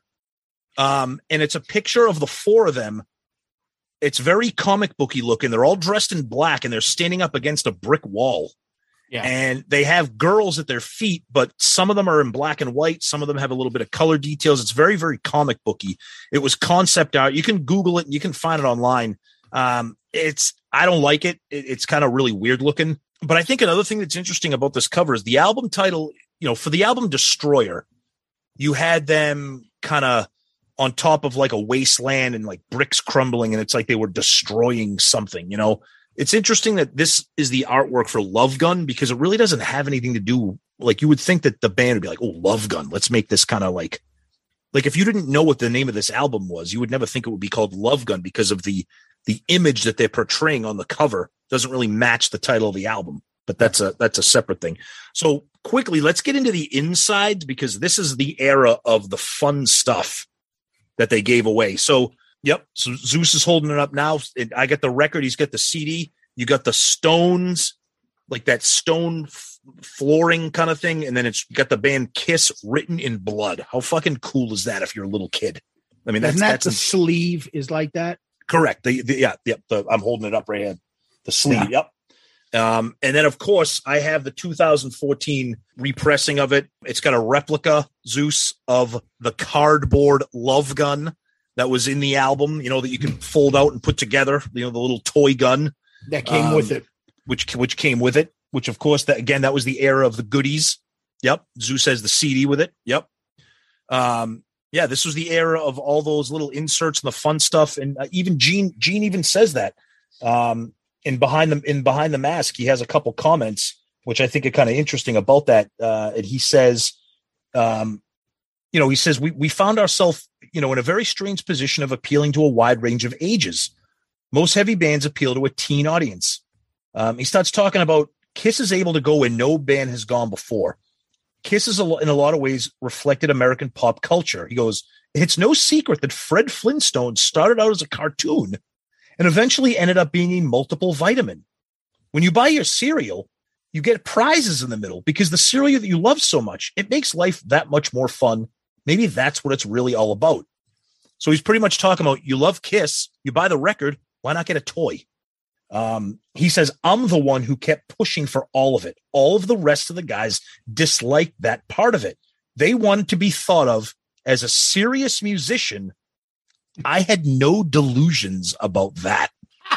Now, who do you take sides with on that? I don't want to get the big philosophical decision. Go ahead. Like, No, it's okay. but it is very, very interested because interesting because is he kind of right? Like, listen, guys, no one's going to take us serious. We're a fun band. We do good music, this and that.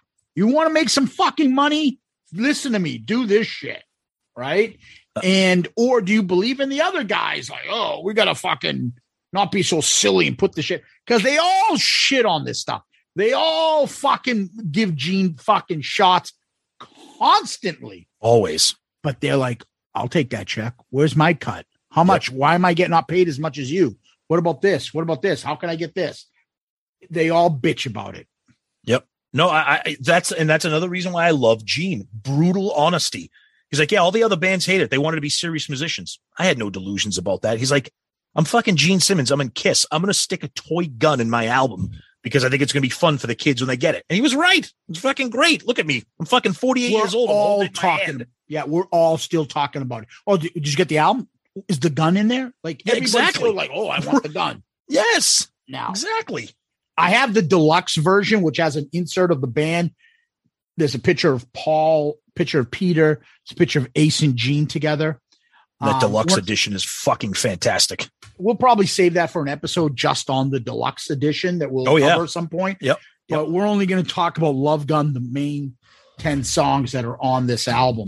Yeah. Um, the other thing that's interesting about the album, you already talked about the Blood Red Kiss sleeve. You talked about the gun. They always, and they also had the merchandise. Don't forget, Tom. Oh, the order Yeah. form. Yes. Yep. That was in this one as well. Yep. But not all people really liked this album. In fact, to talk about this, Peter Criss in his book said, I thought the best thing about this album was the cardboard gun that came inside. Typical fucking Peter. Isn't that amazing that he thinks that's the fucking best thing He about this wasn't album? happy with, yeah, he wasn't happy with the songs. What a Um, bitch. Yeah. There's uh, some other comments from him about this album we'll get into. But let's get into the facts of this album at this point. Go for it. Kick it off. Love Gun, released June 30th, 1977, produced by Eddie Kramer and Kiss. Mm-hmm. First time Kiss got producer credit. And it went to their head because they want it, they want that credit later. The Yep. album was shipped platinum. Amazing. It made it to number four in the US Billboard. Um, it's the sixth studio album. It's their first top five because it went to number four on the Billboard charts. Now, it's the first album to have all four members sing a song. Ace, obviously, with his debut. And it's the last to technically feature Peter on all the songs because he, we know he barely he didn't even play on uh, Dynasty coming up. Yep. Just prior to this being released, Tom, Kiss was voted in a Gallup poll favorite American band over Zeppelin, over Aerosmith, over the Eagles, over Mhm. Fleetwood Mac. Now, if you think about it, we had somebody brought this up, and I think some idiot on Twitter was like, Yeah, I think Zeus said that uh the 70s are the best era for any music. Yeah. Yeah. Did you see those bands I just named? Are you fucking kidding me? Is there a better era of music than the 70s? Unless you're a unless you're a mork dork and you think the 80s are better, go ahead. no, but I'm serious. I know. The 80s. The 90s, I mean, I love a lot of the bands and some of the hair bands traveled into the 90s, but after 96, I'm not going fucking much saying that era was really good. Um, the 80s did have some great shit too. And then the only other one, I would say I'd like the 50s better than the 60s. Yep. No, Um, I, got, I, I I hear you on that. No, so- but the 70s, this it's it's Oh hard to God. argue, it's it's hard to argue with the So- 70s. I know there's that conversation that we've always had, and we talked about it with Martin Papa. Was Kiss the largest band at one point? And then you look at album sales, you're not. But do you know what it's like to be in Gallup, to be Yep. voted the number one band during the heyday of Led Zeppelin, Aerosmith, and the Eagles? That's Yep. not a fucking fluke. You know, that's huge popularity. And that's like, that oh, is- you Kiss tards are fucking delusional. Kiss was never that big. Are you fucking kidding me? Yep. That's Gallup. That's not fucking fat fucking Joe Smith's comic book store's poll of his Yeah. customers. Right? Yeah, that that's not fucking Tiger Beat magazine. It's fucking Gallup poll. Exactly. Yeah. Now, this also has to be says the first time an artist had four records in the top 100. Yep. Which which goes from Alive, Destroyer, Rock and Roll Over, Love Gun. I'm thinking to myself, how the fuck is that possible? You mean to tell me Elvis, who probably released like 50 fucking movie soundtracks during the 60s, the Beatles, all their albums weren't in the top 100 at one point? Like, I find that hard to believe. But I don't know, Larry-. Larry, yeah, Larry Harris, the Cal- Casablanca Records senior VP. Um, he he said, yeah, I was able to get five Kiss albums on the charts at one time. He says, this is how different it was back then. I walked in and gave them inflated sales figures, which they could have easily checked if they chose to, but they didn't. I helped manipulate the charts for all of our acts at Casablanca. this was happening all over the business. Yeah, but if he thinks he's alone in doing that, that's not. It's just like everyone's saying, like, oh, uh, the, those juiced baseball players. Yeah, they were playing against juiced fucking pitchers. Pitchers, it, it was right. right? It was an even playing field. exactly. Yeah, Now- no, you're right. Yep. Obviously, they went back to Eddie Kramer to produce this, who had just come off doing Rock and Roll Over, and not too long ago did Alive. So Correct. this is considered by many to be the sister album of Rock and Roll Over. Yep. Corky Stasiak was the engineer. Not, Not to be not to be confused with Corky Buchek, right? bing bong, bing bong, bing. the greatest, the greatest fucking musician from Kazakhstan. You know that Koki Buchek? Bing bong, bing bong, bing.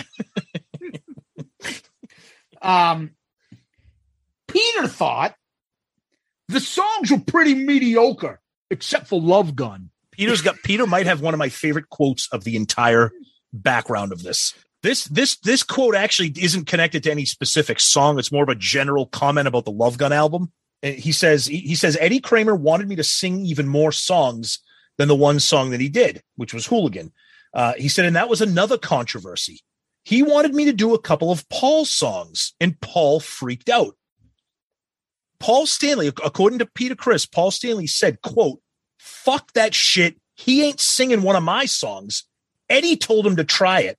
Then Paul said, if he tries it, Eddie, you'll like it and I won't sing it. Imagine that.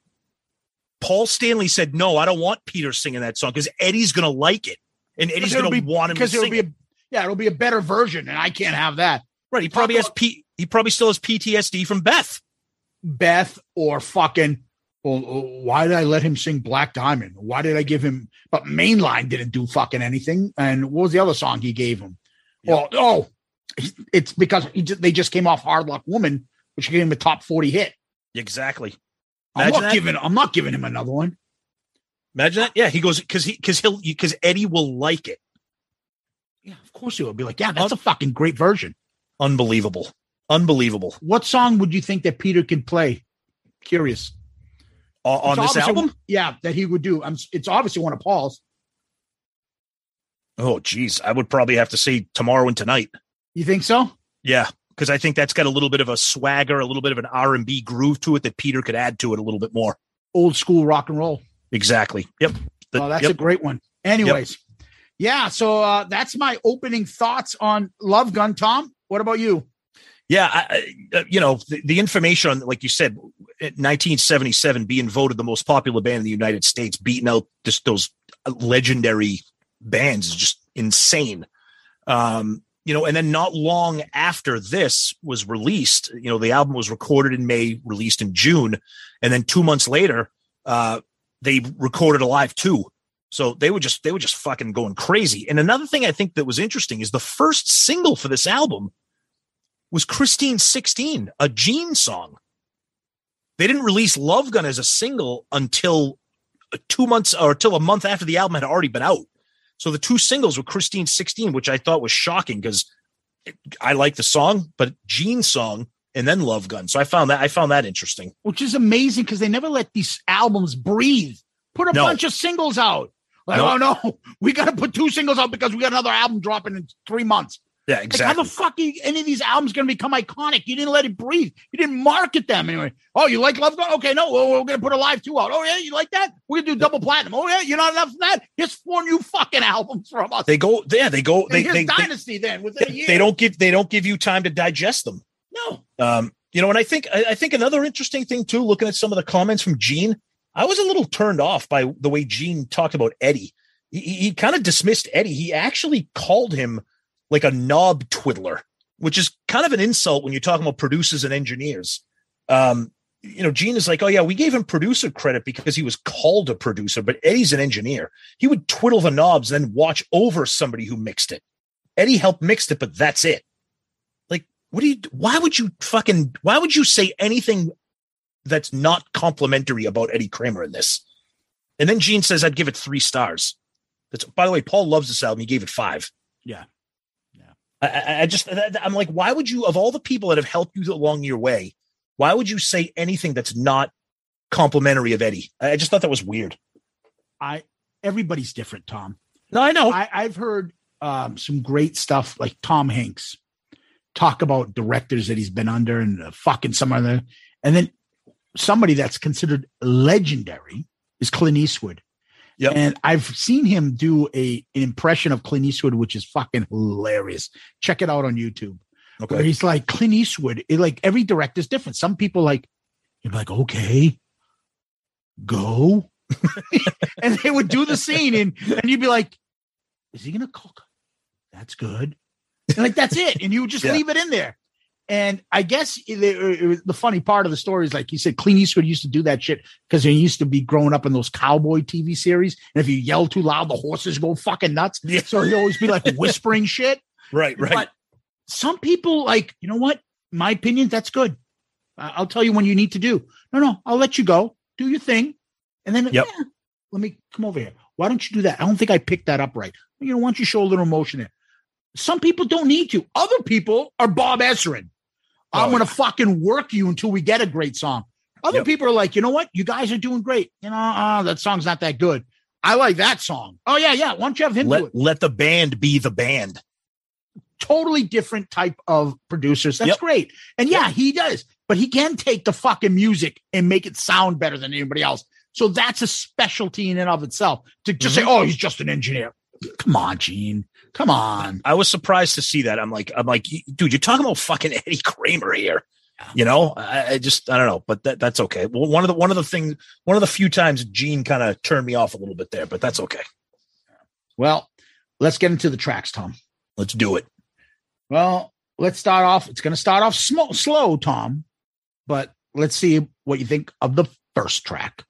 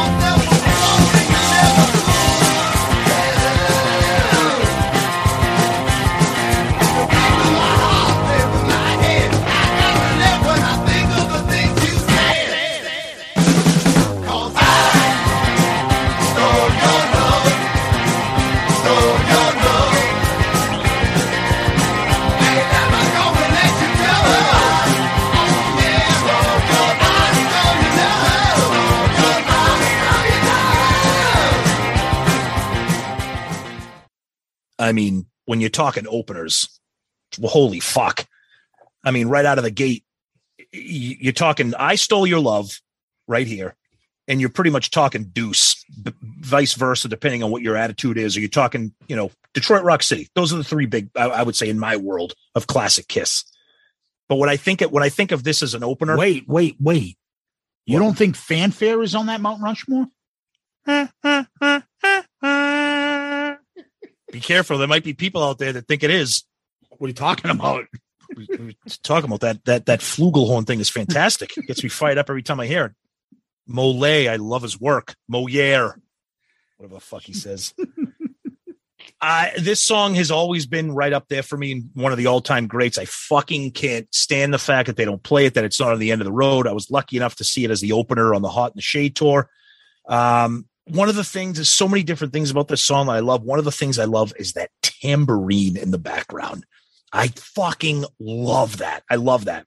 And then I like how the first the first part of each line of the verse has like a little bit of a tribal beat from Peter, and then it kicks into the regular rock rock beat. Um, and then of course you get that that undeniable chorus. Um, and then one of my favorite things, right as Ace gets ready to that solo, Paul just yells out guitar, and then Ace just rips into the solo. And I'm going to say it right now. I'll get it out of the way. The solos on this, I think, are fucking insane. I'm not going to say it's the best album of Ace's, but all these solos are unique and different in their own way. I know some people might say that Rock and Roll Over is a better showcase for Ace. I'm not going to fight too much on that. Um, but I Stole Your Love is just, ah, my God. What can you say about it? I Stole Your Love, written by Paul Stanley. Uh, Eddie Kramer plays the keyboards on this, Tom. Paul says Yes. it, yeah, Paul says that this song was uh, written uh, around the same time as Love Gun and calls it its sister song. Uh, Paul was influenced by the British bands and songs like Burn by Deep Purple, Tom, one of your favorite bands. Terrible song. Um, Paul plays the first half of the guitar solo. Yeah. Ace plays the second half. I like when they share their stuff. Yeah. Um, Paul says, kind of like the Stones under my thumb, the idea of getting up on somebody who they thought they had you. You thought they were in control. Now look, Mhm. Oh, settle down. Fucking Freud needs to evaluate you. Yeah, Your fucking idea. Yeah, exactly. Paul says because of the band, it took off in a different direction. His original version would have been more similar to the British influences. Yes. And when I hear the song and I play it, it comes out hard. It comes out fast. I love the echoes of the things you said, said, said. Oh, I love said. that. I love that. Right? There are so many little earworms on this album. Yeah, I know they're little stupid things, but this is our songs of our life. I mean, albums that we're talking about of our lives, songs of our lives. We've heard them a million times. They're little things that are ours, like our we're familiar with. This makes me feel warm inside. I Yep. know this song. I like that little thing. I like that quirky little thing. And to other people, like, oh, why the fuck they put that in? I like it. Shut up, leave it alone. Yep. So I love that stuff. Uh, I like that it's a fucking kick-ass opener. I, I, you know, in some sense, they change it up a little bit. Detroit Rock City tells the story and it builds. I want you as the little acoustic in the morning. You're like, what the fuck is this? And then I want you. This one is dan and you're like, right, I got out of the gate. Holy shit. You're like, oh, this is Eddie Kramer fucking producing this. Oh fuck. This is rocking. So I, I love that stuff. Um, there's a part, and I've mentioned this before. And if you watch the video, it's I think it's from the Houston concert. Yep. And I remember this because I used to fucking watch Kiss Exposed a gazillion times. That Houston concert is fucking amazing. So at the time when Paul says, You pick me up and you can still put me down, they show Gene on the side and he's looking at the side camera and he's like flicking Oh. his tongue like 2,000 times per minute. It's like, like that. Yep. I, it goes with the song. I fucking love that imagery. So when I hear this song, I always think of that exposed video, the concert of that Houston one. I love the, like you said, Tom, guitars. Even Talia picked up on that this morning when we were Oh, driving to school. She even heard that. She goes, I like that he just yelled out guitars. Yep. Like the song is got balls. Yep. One other little earworm. By your test, music stops.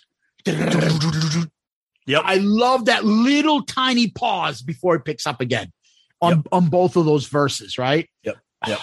It's incredible. And, and- you you you brought up a good point when you talked about the, them sharing the solo, uh, Paul and Ace, because Eddie Kramer talks about that about how he really spent a lot of time trying to make sure that you could differentiate the sound of Paul's guitar and Ace's guitar so that you could kind of tell when each of them are playing. He he he spent time. He wanted to make that discernible to the listener.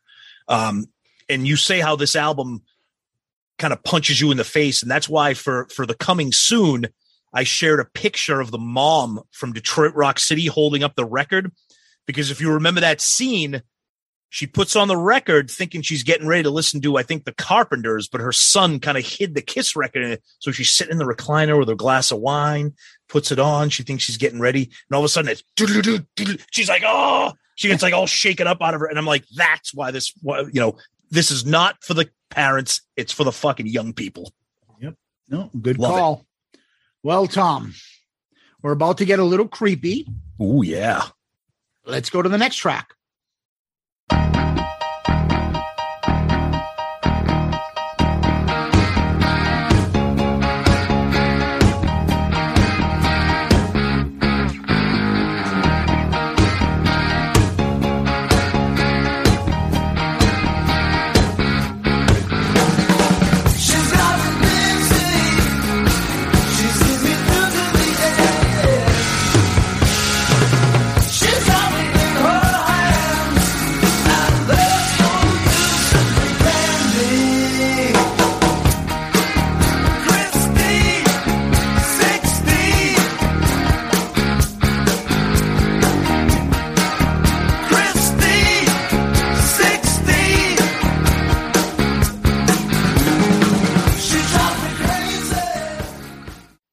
16 16.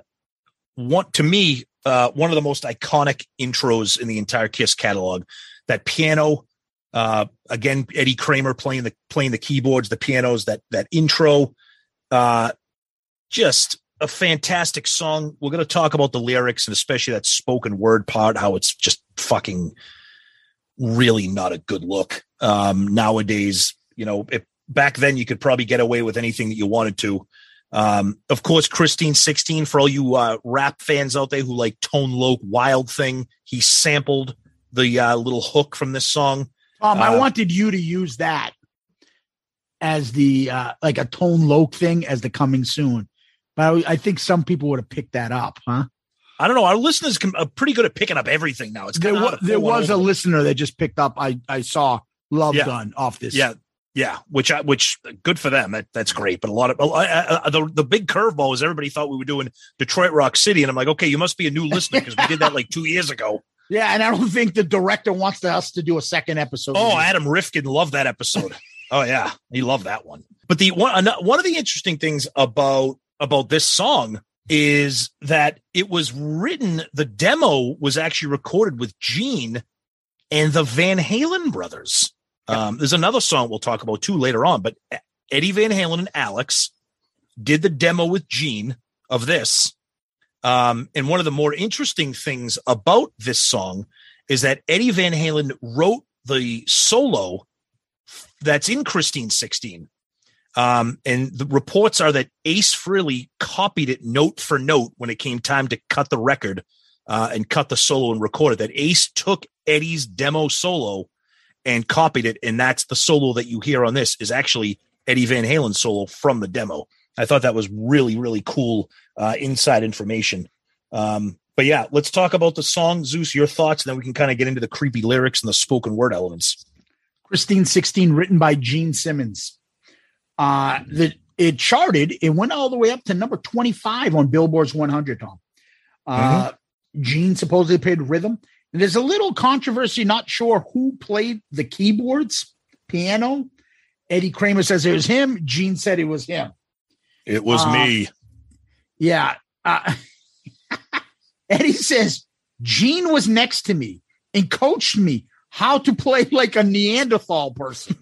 I don't understand that comment. Like how to play like a gorilla. Like what? I don't understand that.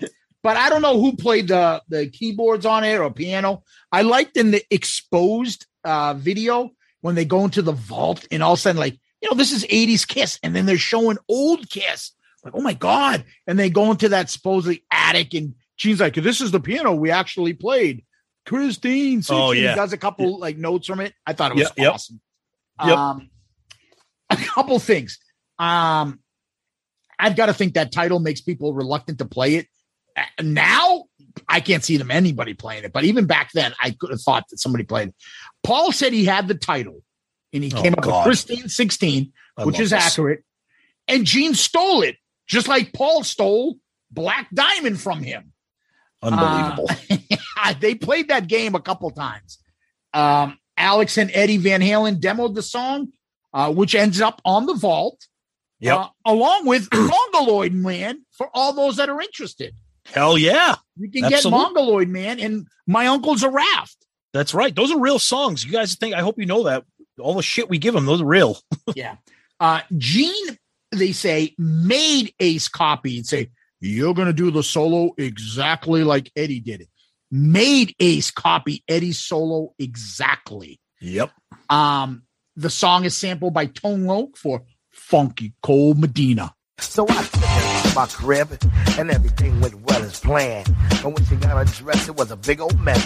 Sheena was a man, so I threw her out. I don't fool around with no Oscar Mayer wiener. You must be sure that your girl is pure for the funky cold Medina. You know what I'm saying? Ain't no plans with a man.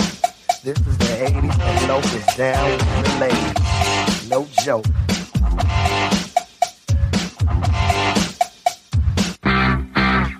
Break it down.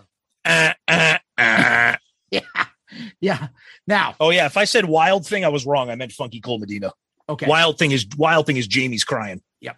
Now, if you thought Christine 16 is politically incorrect and out of touch and can't be played now, I dare you to go play at some woke fucking gathering, Funky Gold Medina.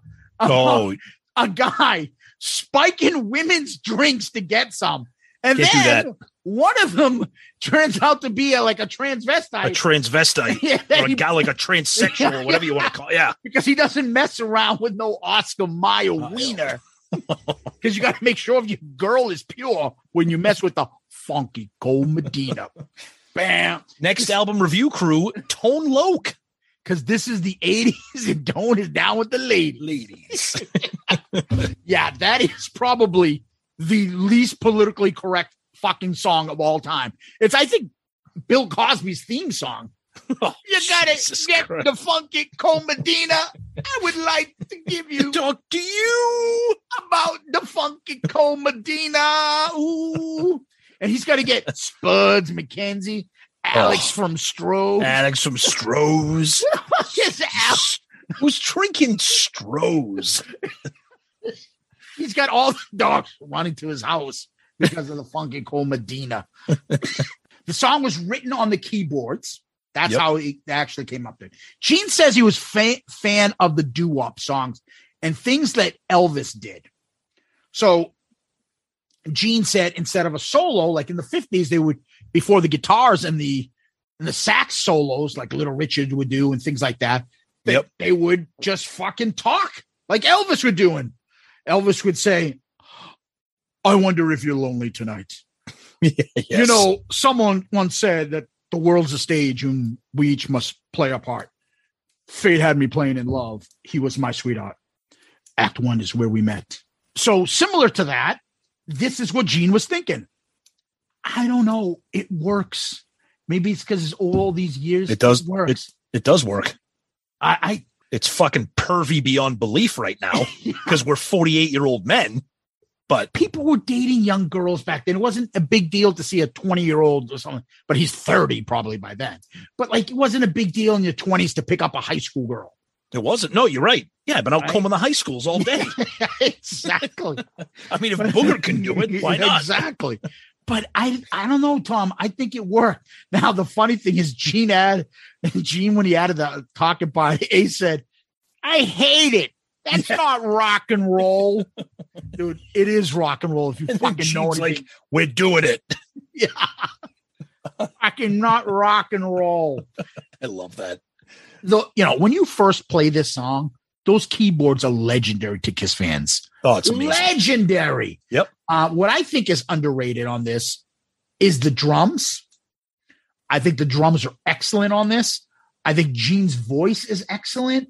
Um, this has got two. Uh, I would say, yeah, probably two, three of my favorite backing vocals and callbacks and all that stuff of any Kiss album. They've got awesome the backing vocals, the callbacks, the gang vocals. I fucking love it. They kill it on this album.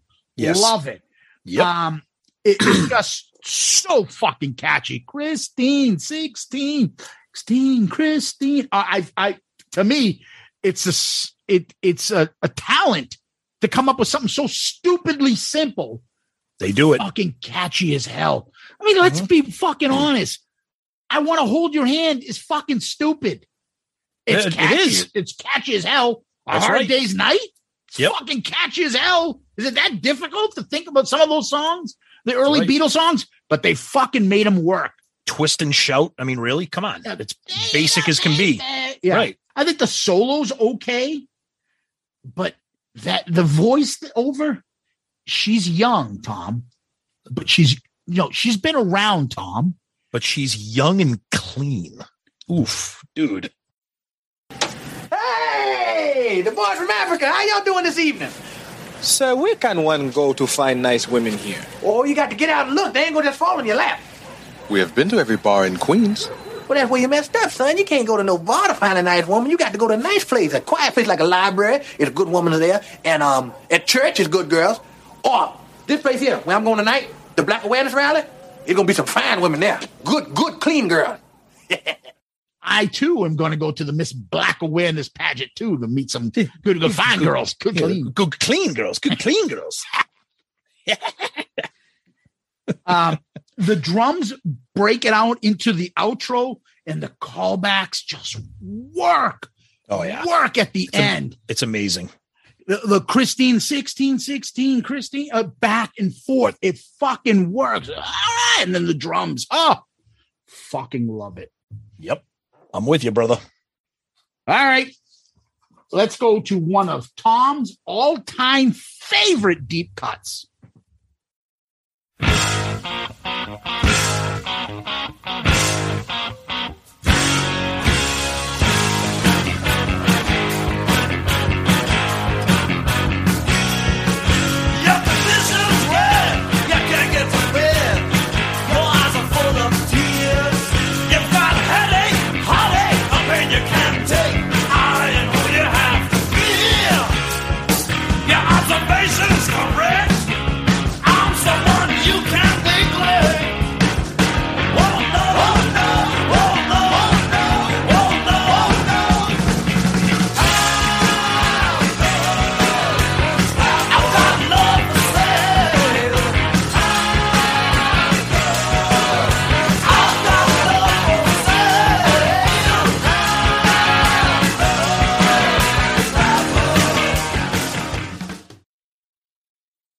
Have love will travel. I've got love for sale.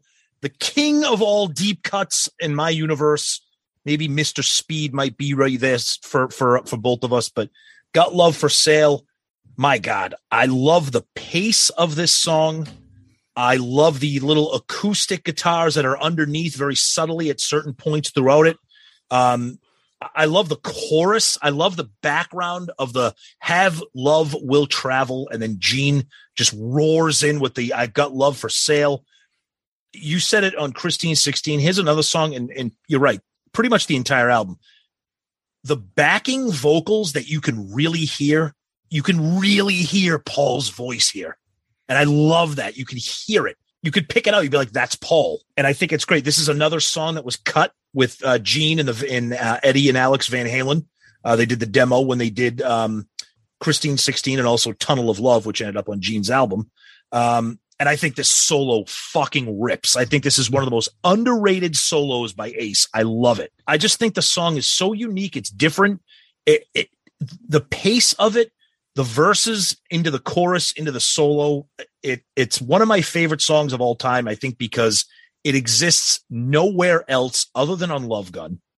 If I put something on shuffle, I'm probably not going to hear this because it exists on nothing else really. And it's a song that just it's special to me because it's just a unique deep cut. And we used to say the same thing about Mr. Speed, just a unique deep cut that we love. That's just you kind of have to seek it out. It's not going to be on a compilation. It's in in it's a standout track for me. I think there's so many things being done well on this song. And again, Peter, very underrated on this. Peter's killing it on this. Just a just a, a killer song. Got Love for Sale, written by Gene Simmons. I think Gene plays rhythm guitar on this. It's Mhm. part of the Van Halen trio of demos. Yep. Was going to call this Love Will Travel, which is, I think, a song on his fucking thing there, his vault, along with many other. Oh Jesus. Was it Stanley the Parrot? Stanley the Parrot. Actually, there's a different version of that title that we're not going to say on this uh on this show, but you can find it. Yeah. Um, you can hear the acoustic, acoustic guitar on this just before you hear the first lyrics. I love Uh, that. In the Got Love for Sale outro, too, you can hear it. I just love like this is Gene in his demon voice, Yep. right? Your observation's correct. I love it. That's the Louis Armstrong Gene that I do. I'm someone you can't neglect. And then you got this, Tom. Whoa, no, and then whoa, no, whoa, whoa, no, whoa, no. Oh, I love that. And then brrr, have love. So catchy. will tra- and the drums, the build up, the chorus, the backing vocals. Oh my god, I love that drum build up before the chorus. The demon voice and the guitar solo kicks ass. It's a nice rocking song. I will tell you this: it may not be my favorite deep cut, but it should be an all-time deep cut because eh, let's be blunt. Everybody says Mr. Speed Yep. when you It's talk almost about it's, deep almost it's almost become It's- overrated now. yeah, exactly.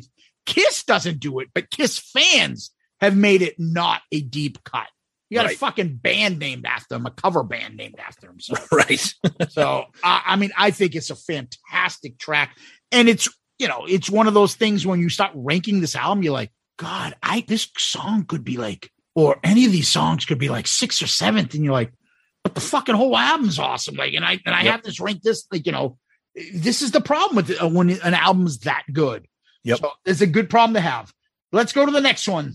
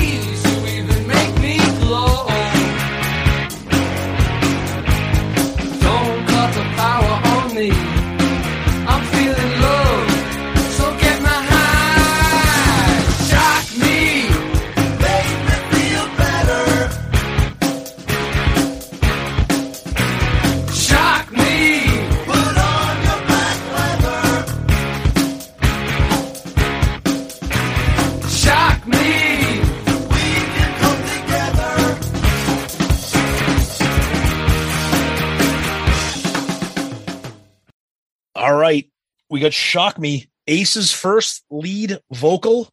Um, the little backstory here uh, this came about when Ace was electrocuted December 12th, 1976, at a show in Lakeland, Florida Civic Center.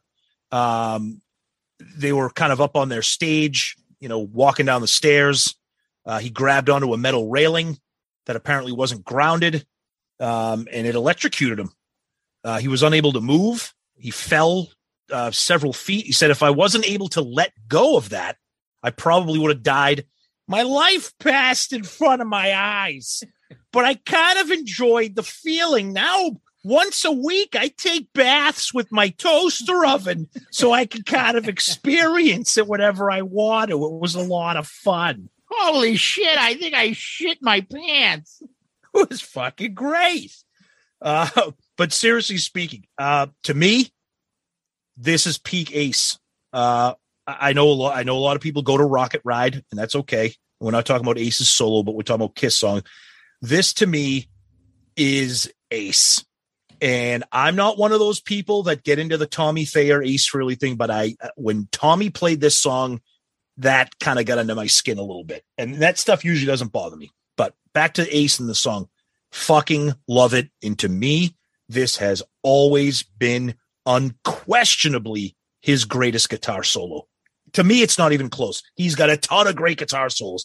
I love stuff off of Hotter Than Hell. Parasite's a, kill, a killer soul that comes to my mind. There's so many. Ace does amazing ones. This one to me is so long and drawn out and well put together and well orchestrated. I love it.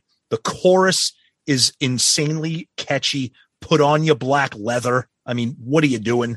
I, I, I it's just, it's always been a song that I go to, and you know, getting back to Christine 16, I had the 45 of Christine 16, and Shock Me was the B side. Of course, yeah, Ace, we'll put your shitty song on the B side of my hit. Um, it's just a killer song, and it's it's it's my to me, it's just quintessential Ace. Uh, you know, he's got the lightning bolts, he's the space guy, and it's a story that's based on a true story, uh, a song that's based on a true story, and I I think it's great. Um, and I love how Gene really urged him to sing this. He he, he was nervous because he hadn't sung it, and Gene was like, "No, you do this. This is your song. You do it." Um, and Eddie Kramer, the story, the famous story about Eddie having Ace lie on his back so he could sing it and be more comfortable because Ace was so nervous about singing in his voice. Um, I love it. it. It's just legendary. Shock Me, written by Ace Frehley. um, I guess he did all the guitars and the bass on this. Yep. Gu- Guitar World ranked this number 50 out of the 100 greatest guitar solos.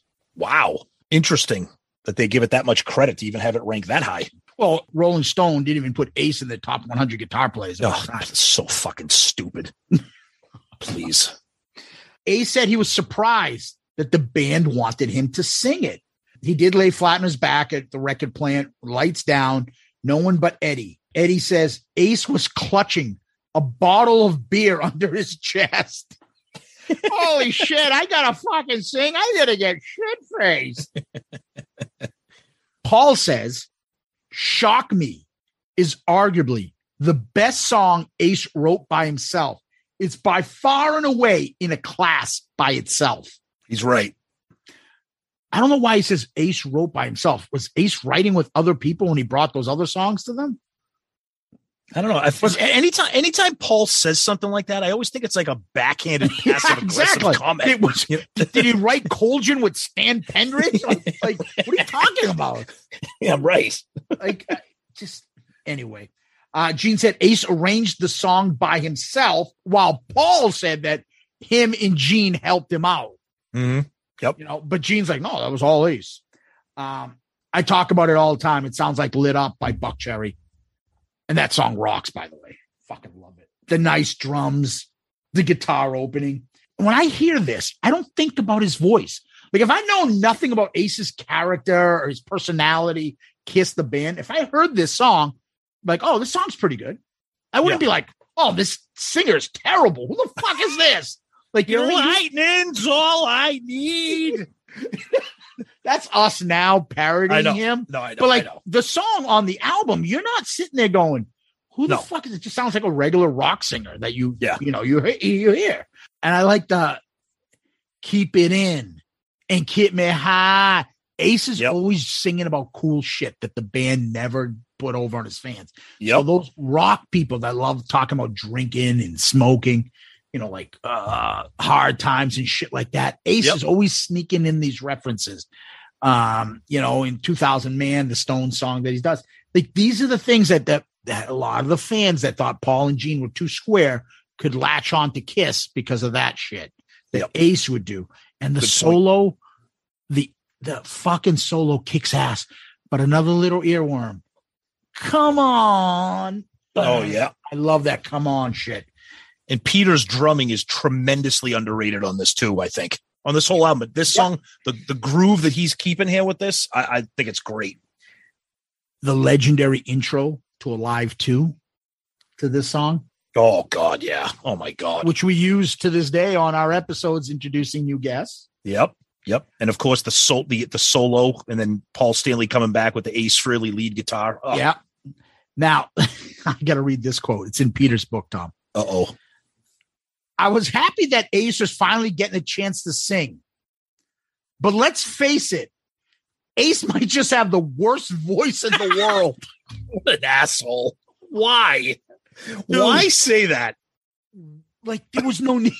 that was totally unprovoked. Because fucking Ace betrayed me because he made more money than me. I, f- I fucking did. really? Ah, must have been electrocuted again. Ah, Fucking hey, hey, Ace, did you hear what Peter said about you? Yeah, what he say? He said that he thinks you have the worst voice in the world. Fuck him. He's Peter Criss. I'm Ace Frehley. No, you're Ace Frehley. Um, there's one other thing I forgot to mention in the last song. I'm going to mention here. There is something going on with this album, and this is song number two that I'm going to mention. Okay. That there's something about these effeminate kind of backing vocals, and it started on the fucking Paul Stanley fucking God of Thunder demo. God of Thunder. It's Paul. It's this shit. Put on your black leather. No, no, no, no. It's not just that. No, I it's know, it, on on Got Love for Sale. I got love for sale. Oh yeah. At the end, that like girlish kind of like backing thing at the There's end another of the song. There's another oh, we'll get to happens. it. There's Yep. a few of these. Yep. On Shock Me, baby. Yep. Shock Me. Oh, oh yeah. it's like, is there a female in this fucking band? I don't know Yeah, what Paul. the fuck they're doing. yeah, Pauline. but I'm just telling you, there's something about it, and it's a running theme on this album. And Kiss has been doing that. And I know there are other tracks and demos that we've heard. Well, they have "Got a Thunder," Oh. rock and that that rock and roll, rock and oh. roll. Oh my god, that's fucking great. All right, let's go to another one.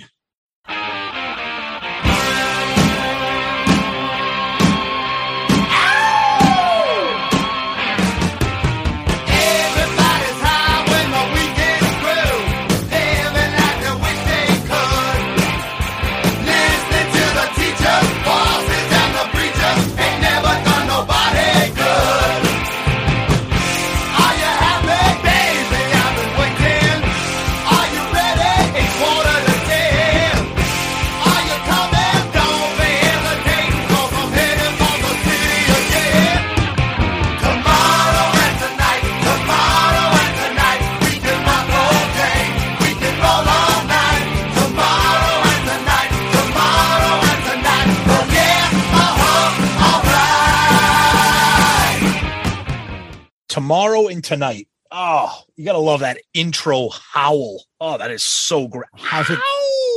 I was just gonna say, how's it go? Oh, I love that. It's so great. It's so great.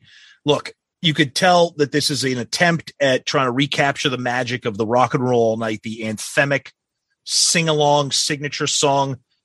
Uh, it's not better than rock and roll all night, but what I'm going to say is I think it is tremendously underrated. I think it's extremely catchy. It's it it, it achieves what it's trying to do. It's got a sing along chorus.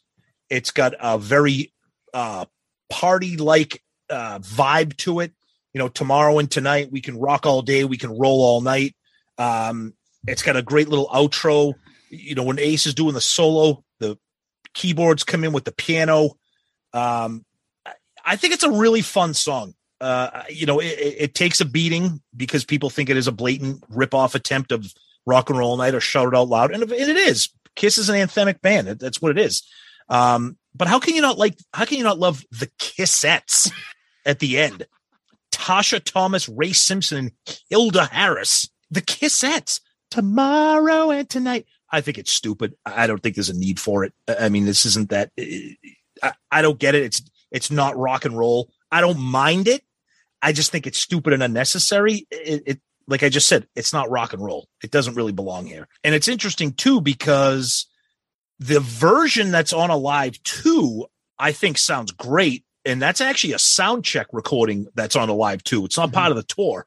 Um, this song was never played live by Kiss until Kiss Cruise 7 in 2017, which I thought was very interesting. And the fact that these fucking songs on the cruises are not out there and available to us is a fucking joke. well said. I'm with you, brother. Yep. But uh, tomorrow and tonight, I, I, I like. I think it's a really fun. It's what Kiss is all about. I think it's a fun song. We each get a chance. Tomorrow and tonight, written by Paul Stanley. Paul Stanley. Paul Stanley. By the way, quick trivia, Zeus, before you jump in here. Uh, one of the background vocalists, Ray Simpson, that I mentioned, he replaces who?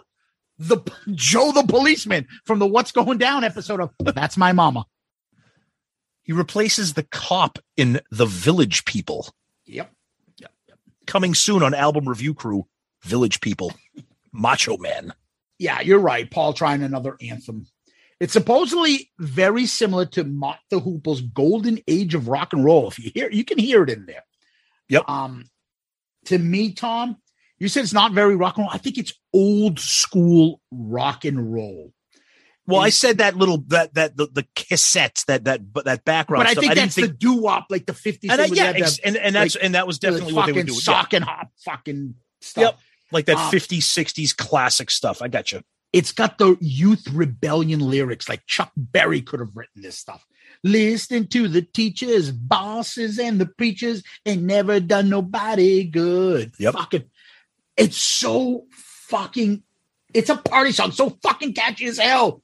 The guitar fills on the second verse by Ace is fucking awesome Yep.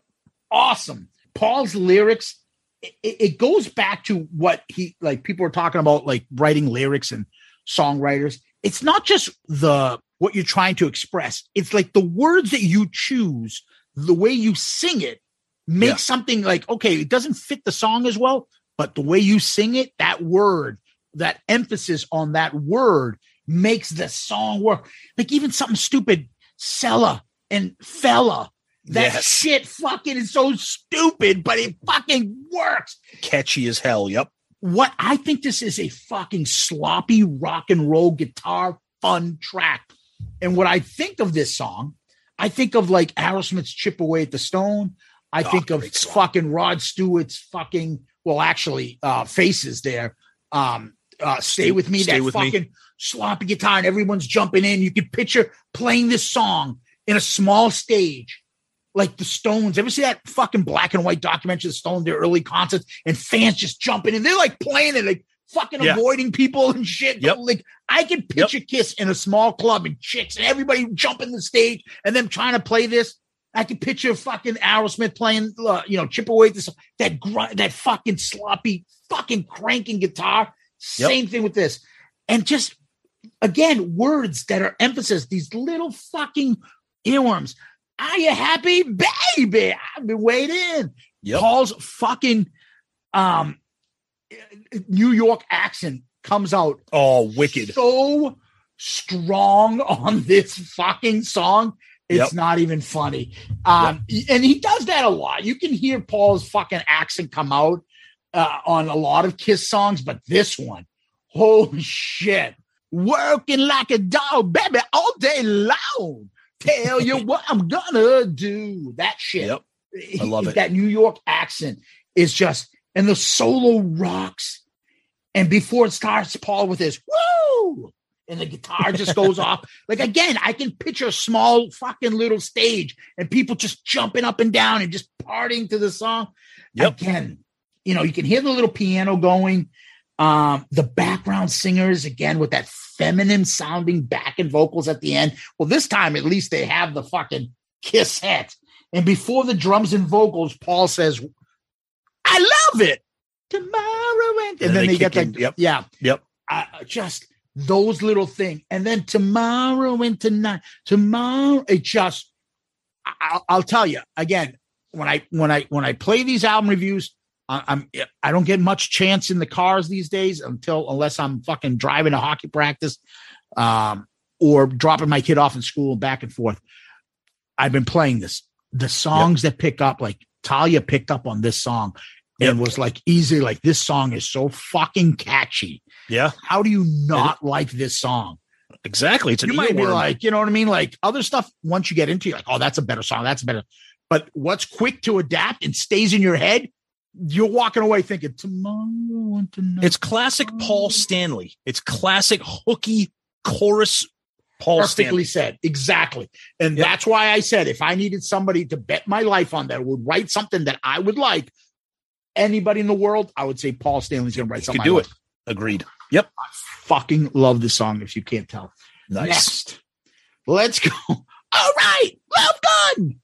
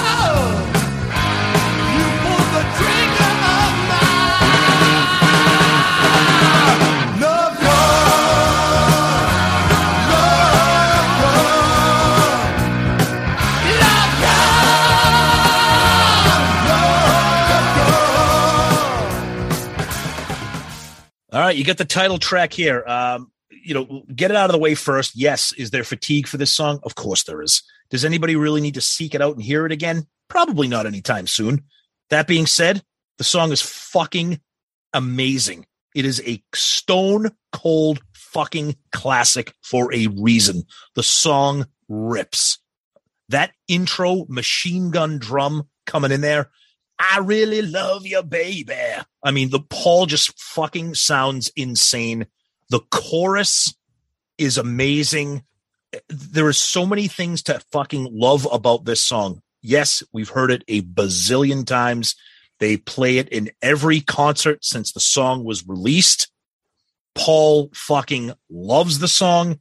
He says it's quintessential Kiss, and he says it's one of his quote five signature essential songs. He absolutely loves this. Um, he quotes a lot of the, the the things that were you know taken from the Psalm, the Hunter, Booker T, and the MGs, also recorded by uh, you know Albert King and Ike and Tina Turner, Blue Cheer Free, all that stuff. We've talked about this stuff when we talked about Zeppelin. You know, when Zeppelin talks about in uh, and how many more times they talk about the the idea of the love gun from that the Hunter and uh, Zeppelin again used that, and we talked about that. But it, but as far as far as this song goes, it, it's just iconic, classic Kiss, and the reason we're probably sick of it, perhaps, is because it's that good. Any song that has fatigue to it is because it's so good it continues to get played. And I love it. I love it when they play it live. I think he I think he does it. He owns it. He knows the song is great. And I love it. I think the chorus is fantastic. The the one weird thing about this is that it doesn't really have a standalone solo. The solo is kind of going on as the song is fading out with the you know with the repetitive love gun love gun you can hear the the noodling and, and what would i guess count as the solo for this song but like unlike the other songs it doesn't really have a standalone solo but either way i, I love it and of course those those machine gun drums uh just classic it, it's just classic kiss Love Gun, written by Paul Stanley.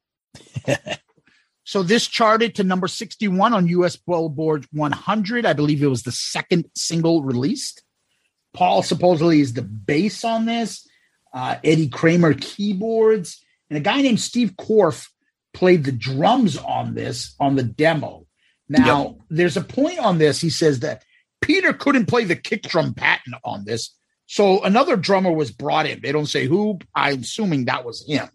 Yep. Um, you know, again, Pete, if he can take a shot at Peter, he's fucking taking it. No fucking qualms about it. Uh, supposedly the song was written.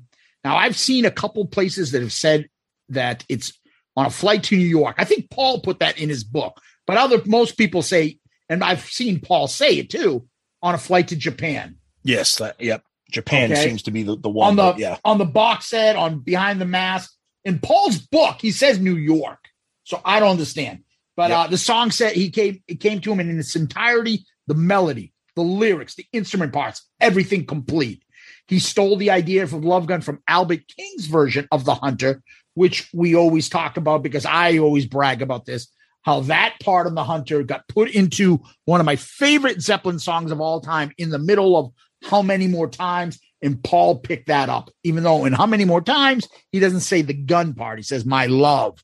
Yeah. Um, and the other one, he does say love gun. They recorded the demo at Electric Lady. It's in, and Paul says that version of the demo is basically how it comes out. And he says he still gets the chills when he thinks of Love Gun. And you're right, he talks about being the best I've ever, one of the best I've ever written. I, it's probably the song I enjoy playing the most. And you could see that when he plays it live. You know he he loves it. Like he, loves loves, to brag, like that's my song. Like Yep. you could tell he's not like this isn't a band effort. This is fucking me. I did this. Yep. the legendary machine gun drums, opening and riff. Now, this just his voice. No place for hiding, baby. No place to run. I fucking love that. I'll never get fatigued of that because it's like fucking like he's like telling you, like you, you forget it. You ain't I'm a, hiding from I'm a stalker and I'm coming I- to get you. Yeah, you, you fucking give up. Fuck off. I'm getting you. Uh, and then the machine gun before love gun. Because otherwise I'd be like, oh, this is another cycle circus fucking uh, uh chorus. Cycle circus, love gun. But Yep. he drags the love gun out and you get the love gun. It works. Yep. Uh, backing vocals are fantastic on them. The drums leading into the quick solo. Oh my God. There's also one little tidbit. And when we reviewed Smashes, Thrashes, and Hits, I talked about it a little bit. On that version of the song, after the solo plays out, they cut out Paul's part of saying love gun over the solo. That makes the song so much better I'm with you. because I'd rather hear that guitar playing and then you have the faint background vocals singing. Now, mind you, they fucked that up with the drums on that whole album. But I love how that guitar is more out there and ahead of everything, and Paul's voice isn't drowning it out. Um, it's just a great guitar outro. It's just it gets a beating because it's well, you know they have to play Love Gun. No one really gets fatigued of Detroit Rock City, but they get fatigued of this. Yes. I think this gets more beaten than any. Well, I love it loud, but you know, Love Gun's been in the set list a lot longer. Yep. Um, this takes a beating. I, I, you know, I- I- I, I think- thinking I out think- loud, Tom. Do you ever get to the point where you're like, dude, I really want to hear Love Gun? I've never said to myself, I want to hear Love Gun live. No, and I think I think because it it is played all the time. It's on every single compilation that's ever existed. Um, and I also think it's a because it's a simple song. Like it's it, it's kind of a basic Kiss song, which doesn't make it bad because most Kiss songs are basic. Um, but I think it y- you you bring up a good point. Why are we not sick of Detroit Rock City, but we might be sick of Love Gun? I think it might be just as simple as Detroit Rock City is just a better song, just a better song. Period. Yeah. You know, But he didn't write Detroit Rock City by himself. correct. If Which is why he's proud of Love Gun. Yeah.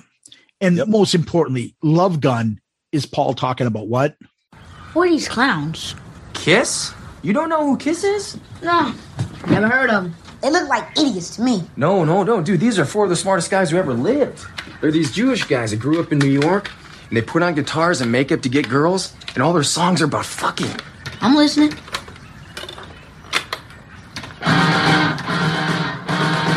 Seriously, this song is called Love Gun, and it's about Paul Stanley's dick. How this girl's gonna get some of his dick. Cool. Know Jews could sing like that. No, no, they couldn't at the time. That's why they had to dress like clowns.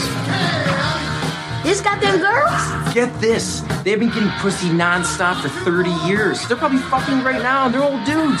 They put makeup on and it's all good. No shit.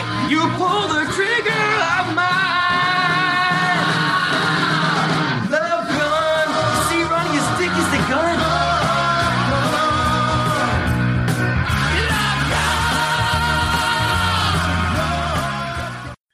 So after playing that, I don't think much needs to be said, right?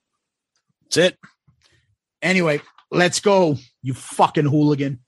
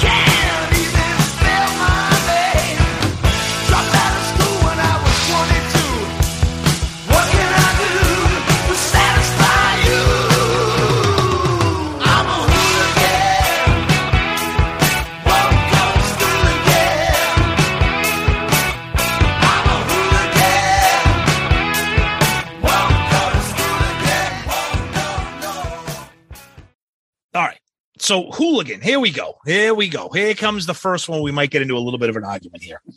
All right. Look, here's the big problem for me with hooligan. I will start off by saying that I love this song. The music? Other than Black Diamond, it might be my favorite Peter Criss song. Yes, I just said that out loud. Here's the problem with the song. It may be lyrically the worst song in the entire Kiss catalog. It is the most nonsensical, stupid fucking mad lib lyrics in the catalog. They make zero sense. It's it's one stupid shit after another. Don't you think like this is something like in your music class in junior high? Your teacher says, "Come up with a song." That no, because they would do better. Okay. But the thing I love about this song, and it's interesting because you just said that you don't like it. I love the music in this song. I love the way the drums, the drums are shuffling with like a weird kind of groove. And it's like that little, that little, nah, nah, nah, nah, nah, nah, with the guitar. The lyrics are so bad, it's hard to get past it, but I really love what's going on with the music. The chorus is stupid, but it's a sing along chorus with a little bit of the gang vocals. And then I loved as the outro of the song, Peter just kind of ripping it up and ad libbing with a lot of his vocals, a lot of his kind of scatting and attitude, kind of shit like that. He says hooligan is an old term for a gangster, a punk. My grandmother always used to call me a hooligan. You're nothing but a hooligan. You're running around with street gangs. He said, and Stan Penridge, Peter's longtime buddy and you know song co-writer, said that he. I heard Peter use the word hooligan in a conversation. I, I I've always liked the song. I just think lyrically, I, I'm not going to defend it lyrically, but musically, I think it's a very cool song. One problem I have here, uh, we're talking about how dumb the lyrics are, and this is how this is how you know that that was there was no thought put into this song. You dropped out of school when you were 22. Why the fuck are you still in school at 22 unless you went to graduate school like me or law school like you when you were 22? Why you don't drop out of school at 22? You I'm- fucking graduate, you idiot. Eight years of college down the drain. That's exact. That's exactly it. That's but I think that's the joke. Like that he's fucking 22 and he still hasn't graduated. No, see, I think you're giving him too much credit. I think he realized that 22 rhymes with another word. I, I'm a hooligan. I won't go to school. Gonna. I gotta. Uh, I went down to the candy store. If I had a nickel, I'd buy some more. Like it's Why are you buying candy at 22? It's mad. Bro, that's the thing. You dropped out of school when you're 22, but you're going to the candy store. Like what? this makes no sense, you idiot. But yet, I love the song. But but, but why can't he satisfy you? What? Am I talking to a girl? I'm a hooligan talking about me, and now I'm trying to pick up a girl in the middle. And why do you have a 35 Chevy on a 55 frame? Again, that doesn't even make any And not- sense. 19, And, and now you can't spell your name. in 1977. So you have a 35 Chevy on a 55 frame, can't even spell my name. I'm telling you, it, it it's like it's like they're playing like Family Feud. Yeah, I mean, I, I can picture somebody technically 77. That's like somebody what? That's uh you're talking about what is that? 22 years? Yeah, but why? You- So, but I'm you just saying, like you're talking about a car. Of course, Like, it's possible. you- You're talking about someone driving a 2000 car. Yeah, I know people. I do bankruptcy all the time. I have people come in and like, yeah, I got a 1999 Ford Escort. Like, Do they also say that they can't spell their name? some of them can't. Some of them probably. That's why they're filing bankruptcy. Rhymes won't be so corny. Well, stop going to the candy store. Well, it's only a nickel. I could buy some more. I don't. It is. That's why I think this song this song is just a fucking punching bag. Beyond Musically, stupid. I love it. I love it. I It is- love it. It is beyond stupid. Let's be blunt. Okay. Go ahead. beyond stupid. Hooligan. Peter's your boy, and you're not even going to defend this. written by Peter Criss and Stan Penridge. Stanley the Parrot. I guess every time we say Stan Penridge, he is like the he's the other poster. Or Oh, would you write a big hit with Stan Penridge? Anyways, yes, Peter's grandma used to call him a hooligan. Stan said they would write songs or sayings or things called Peterisms. yeah, I love that. I'm like, then why isn't there no fuck? Peter! Yeah, why aren't there songs called Fucko? uh, written along with the song called Love Bite. I'll play a little clip of that here.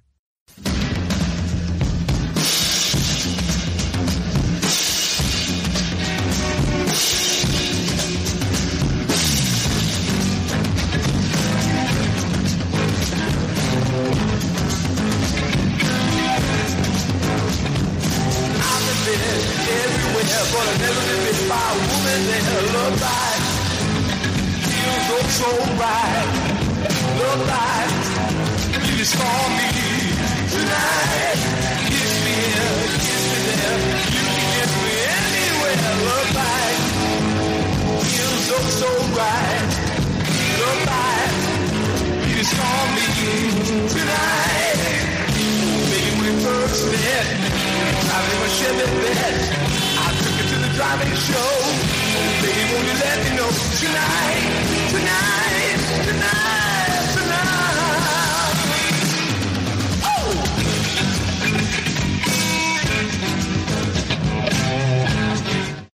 That didn't make the cut. Why didn't that make the cut, Tom? It's fucking horrible. Wow, dude. That is so bad. I love Peter. I do too. It seems do. like like his own stuff when he's on his own, I could find deep cuts of his solo albums I really like. But when it seems like his Kiss shit that didn't make the albums, like I'm like, there's a reason why it didn't make the album. This is fucking horrendous. What the fuck is this? Like the other one that came out on the Destroyer box set. I'm like, the music sounds good. Peter's voice is good. This song sucks. I don't It's not good. Yeah. It's not good. Um, Stan thought the song lost its spontaneity and fun and replaced with crunch and hype. What? Where is the hype? Hype. No one talks Peter about Chris this. is- Peter Criss has got a song called Out Hooligan. Nobody talks about this. There is no hype. I'm the only one I know that talks about this song. With Kiss, there's always an element of overkill with everything that's involved with them.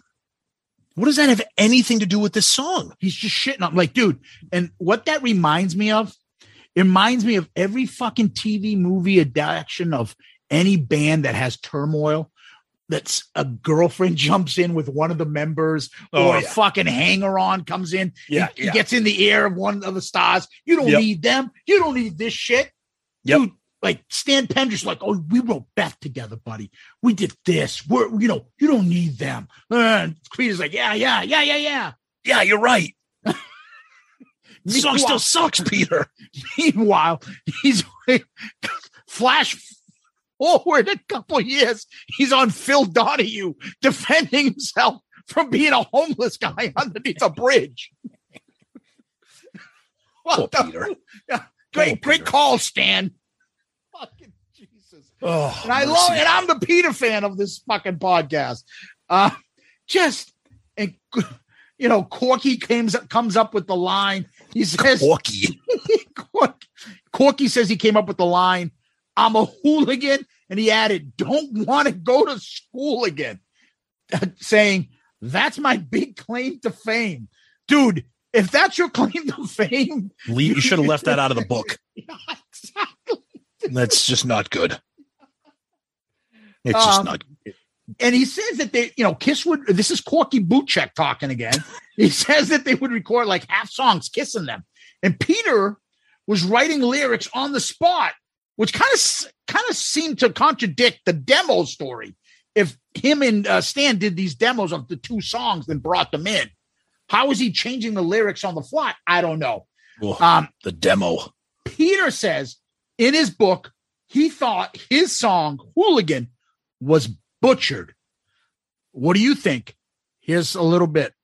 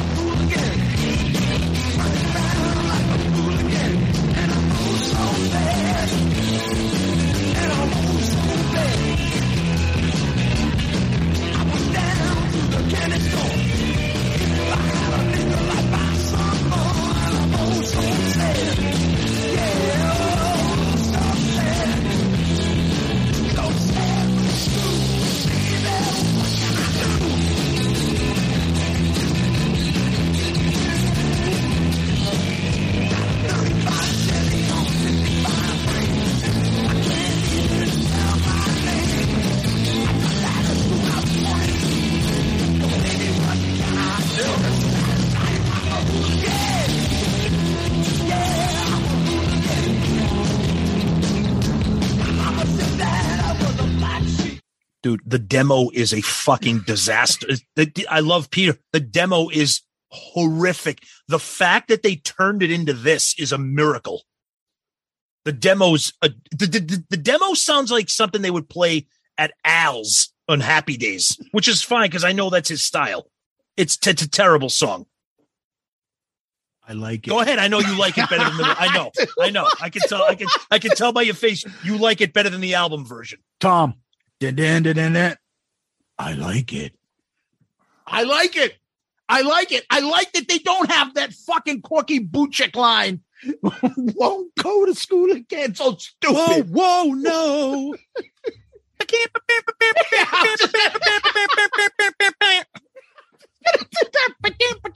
I love It's that solo. Um, the lyrics are just stupid, Tom. It's so bad. It's it's it's horrible.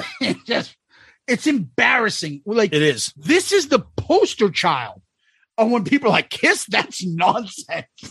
Exactly. It's that you can't defend it. Hooligan. what is that? I think they should call they, like a song. They wrote another song called "I'm a Rascal." Ooh. um, my grandma called me a rascal. Like it's just fucking dumb.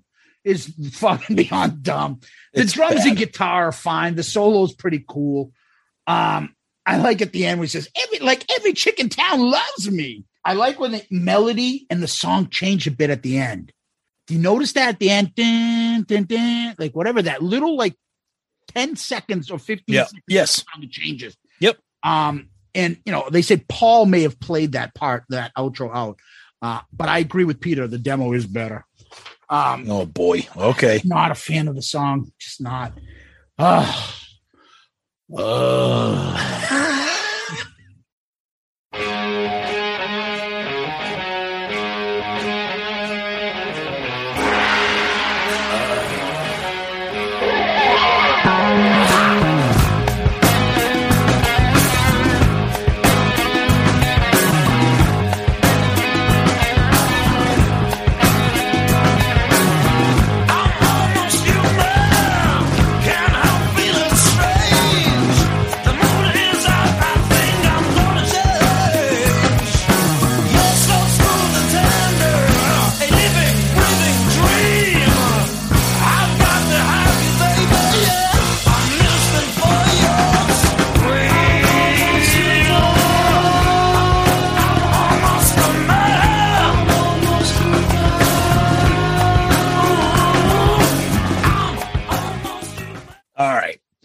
Almost human. I'm really gonna have to go to bat for this one here. Uh, first of all, Gene loves this song. He he think he he's a huge fan of this song. I don't understand the hate for this song. It is the demon at his best. It's a story about a werewolf. You know, he loves that. It's like the Jekyll and Hyde stuff. You're a human being, but you're only kind of a human being. Um, obviously, we always laugh about the intro where it sounds like he's taking a dump. Um, I think this is just perfect Gene Simmons demon. Uh, it- it's got a really cool riff. They brought in a guy named Jimmy Maelen who plays like the uh, the congas, you know, the bongos, whatever you want to call them. I think that adds a really cool kind of freaky vibe to the song. When I was a little kid, when I first got this album, I told you I picked up, I got this from my cousin I was five years old.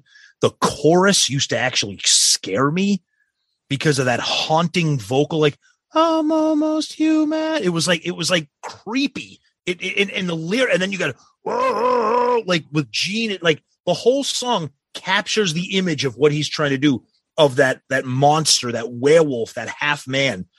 I think the solo is super cool because it's just like a noise riff. It's not even like a true solo. It just it's just Ace just kind of mangling the whole thing. Um, this has always been another. I, I think I hold this song close to me because it's Gene, it's True Demon, and it's a true deep gut. The song really exists nowhere but on Love Gun.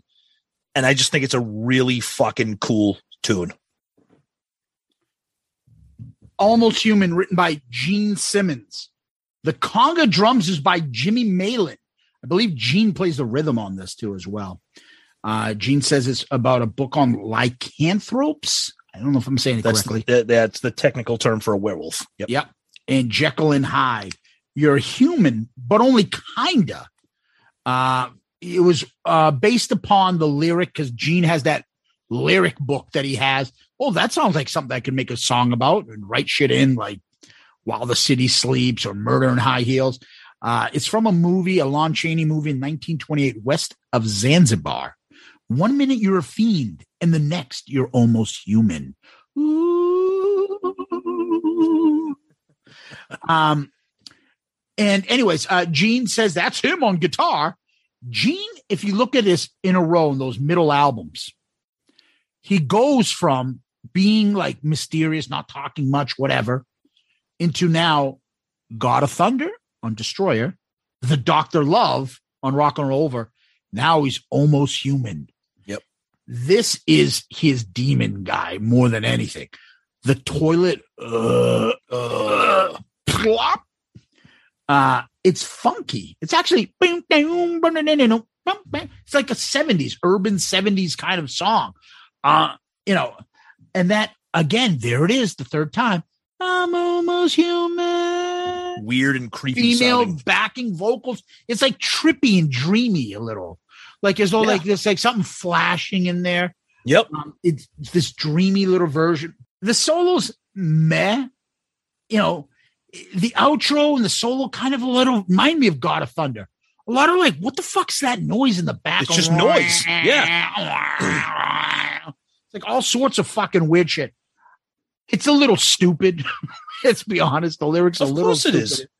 But if you believe in Gene, you believe in the demon, the Gene, the character, and all that stuff, you get into this.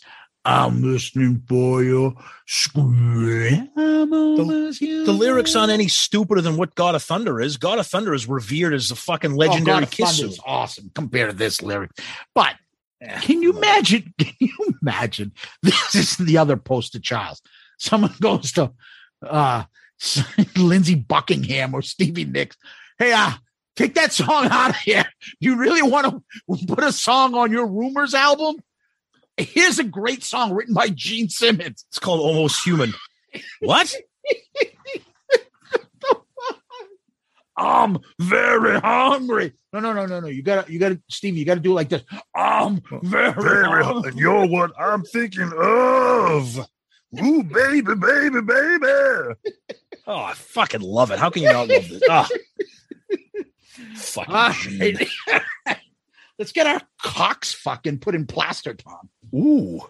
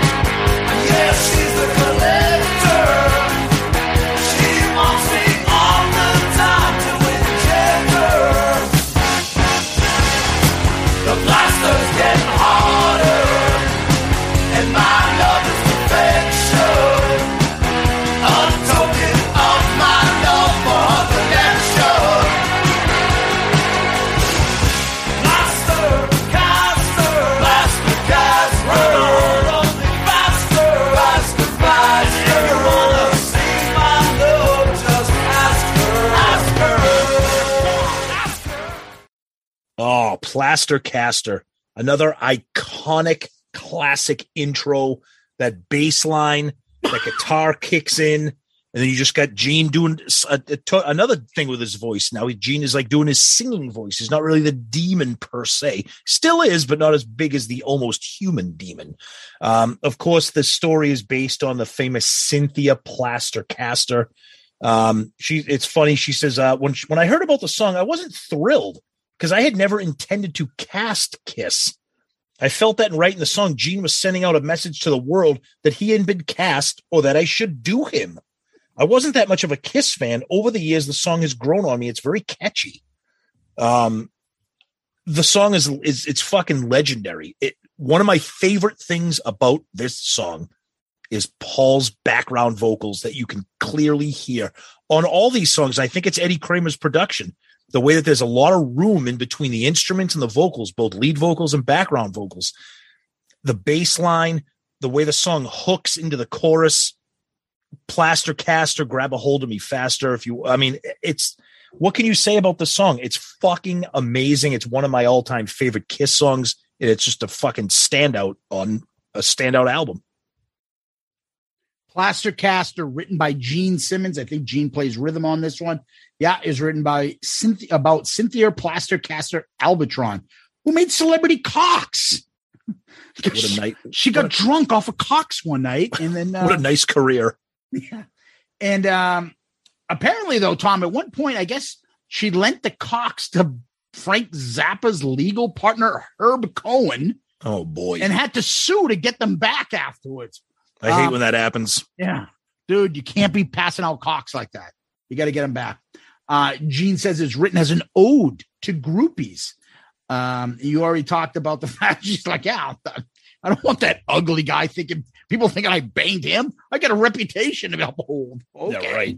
Yeah, I'm a, I'm an honorable woman. Yeah. The bass line opening is fucking insane. Then the guitar, then the drums. Tom, this is Gene's Beatle voice. Yes. Um, you know, the demon voice prior to this, this is Gene's Beatle voice. The pre-chorus is awesome. The chorus is even fucking better. I love how the first chorus isn't a callback yet. Yep. And then the second time, um, every time he says the word collection, Ace does that little guitar fill. Love it. Oh my god. It's so Talk good. about earworms. This whole song is full of them. Full of them. The solo is great and nice. The fucking, it's just fucking catchy as all hell. It probably is my favorite callback song that I can think of. I can't think of another one that I like better than this. Not just Kiss. I'm talking about any fucking band. I love the slight change in the ending chorus.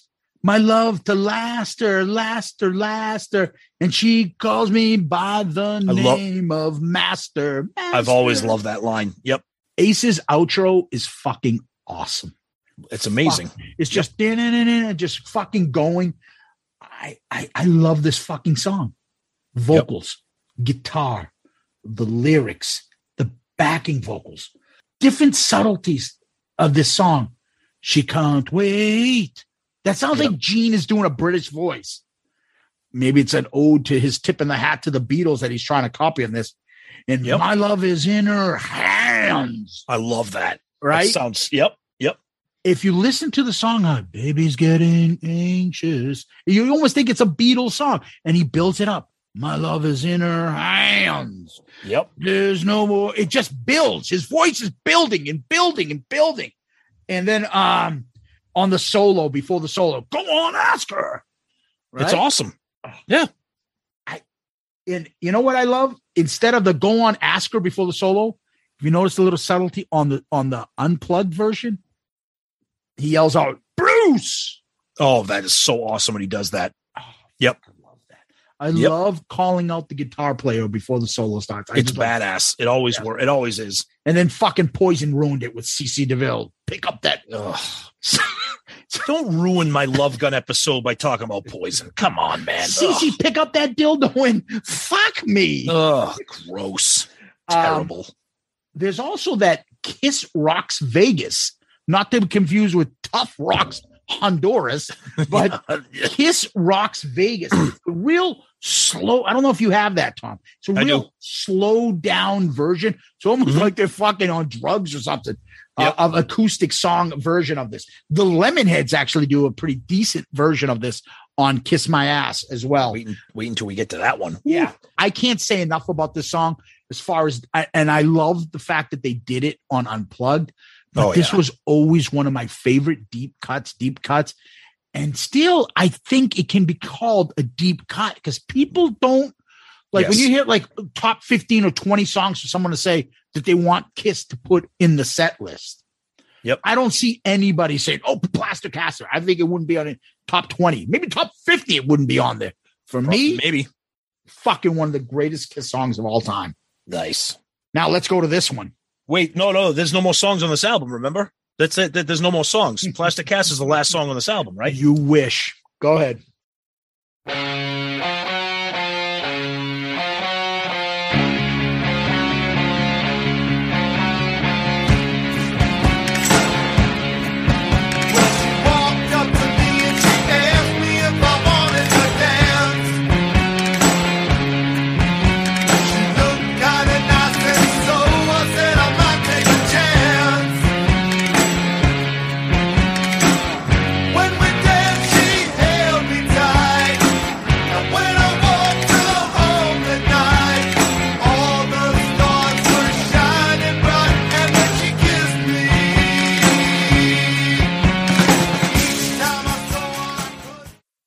Oh boy.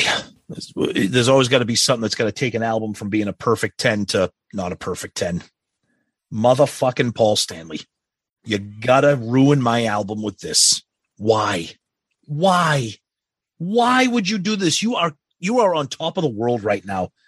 Why would you have not taken All American Man and put it on this instead of throwing it on side four of Alive 2 or something, or just ended the album with Plaster Caster? Uh, yeah, even Paul, and it, it annoys me even more that Paul even says that we fucked up. He's like, he's like, "Eh, this is a great song. It needs to get redone. Like, I want to hold your hand needs to get redone. It's a song you don't mess with. No shit. I, I don't understand what you're doing here. It, it, it is mind blowing. Oh yeah, but my favorite, but Tom, before he even said that line, Paul said, "One thing you'll never get from me is bullshit." Okay, first of all, that's all we get from you. So I thought stop. that was insane that he said that. I, I I'm like, I think that has to be the stupidest line he's ever said. ever said. I Yeah. think if you put up, I don't know if that would, that could be a poll. What is more believable? Paul saying one thing you'll never get from me is bullshit, or Gene saying we do everything when the fans talk, we listen. Yeah, that, that could be a good poll. That's a great poll. Which one is more bullshit? but I, I- just it's completely unnecessary and it, and it takes a, a perfect album and it, it just drops it down the only saving grace is that it's the last song on the album so i can play this i can play the album straight through no skips and then just stop it at plasticaster that's all i can say Yeah. Um. All right. Then she kissed me, written by Jeff Barry, Ellie Greenwich, and Phil Spector. Yes, that wacky murdering, shooting women on dates, Phil Spector guy. Um, it's a gender revi- uh, reversed cur- uh, cover of the Crystals 1963 hit. The Crystals who sang uh, he uh, he's a rebel, the do run run run, uh, and obviously then he kissed me. Uh, if you know that this song is the beginning of uh, uh, Adventures in Babysitting, Tom, with Fat Elizabeth Shue. hey hey hey hey no no no no She's a little bit fat in the ass in this. Ooh, she's chunky but funky in those Oh, movies I mean, she's hot. Dude, Yeah. I don't care how fat she is. Fucking yeah, she's hot Yeah, but she was a little fat in the ass. That's all. yeah that's okay And uh, it's also the beginning scene of Ray Liotta and Lorraine Bracco entering the Copacabana on their first date in Goodfellas. Hmm.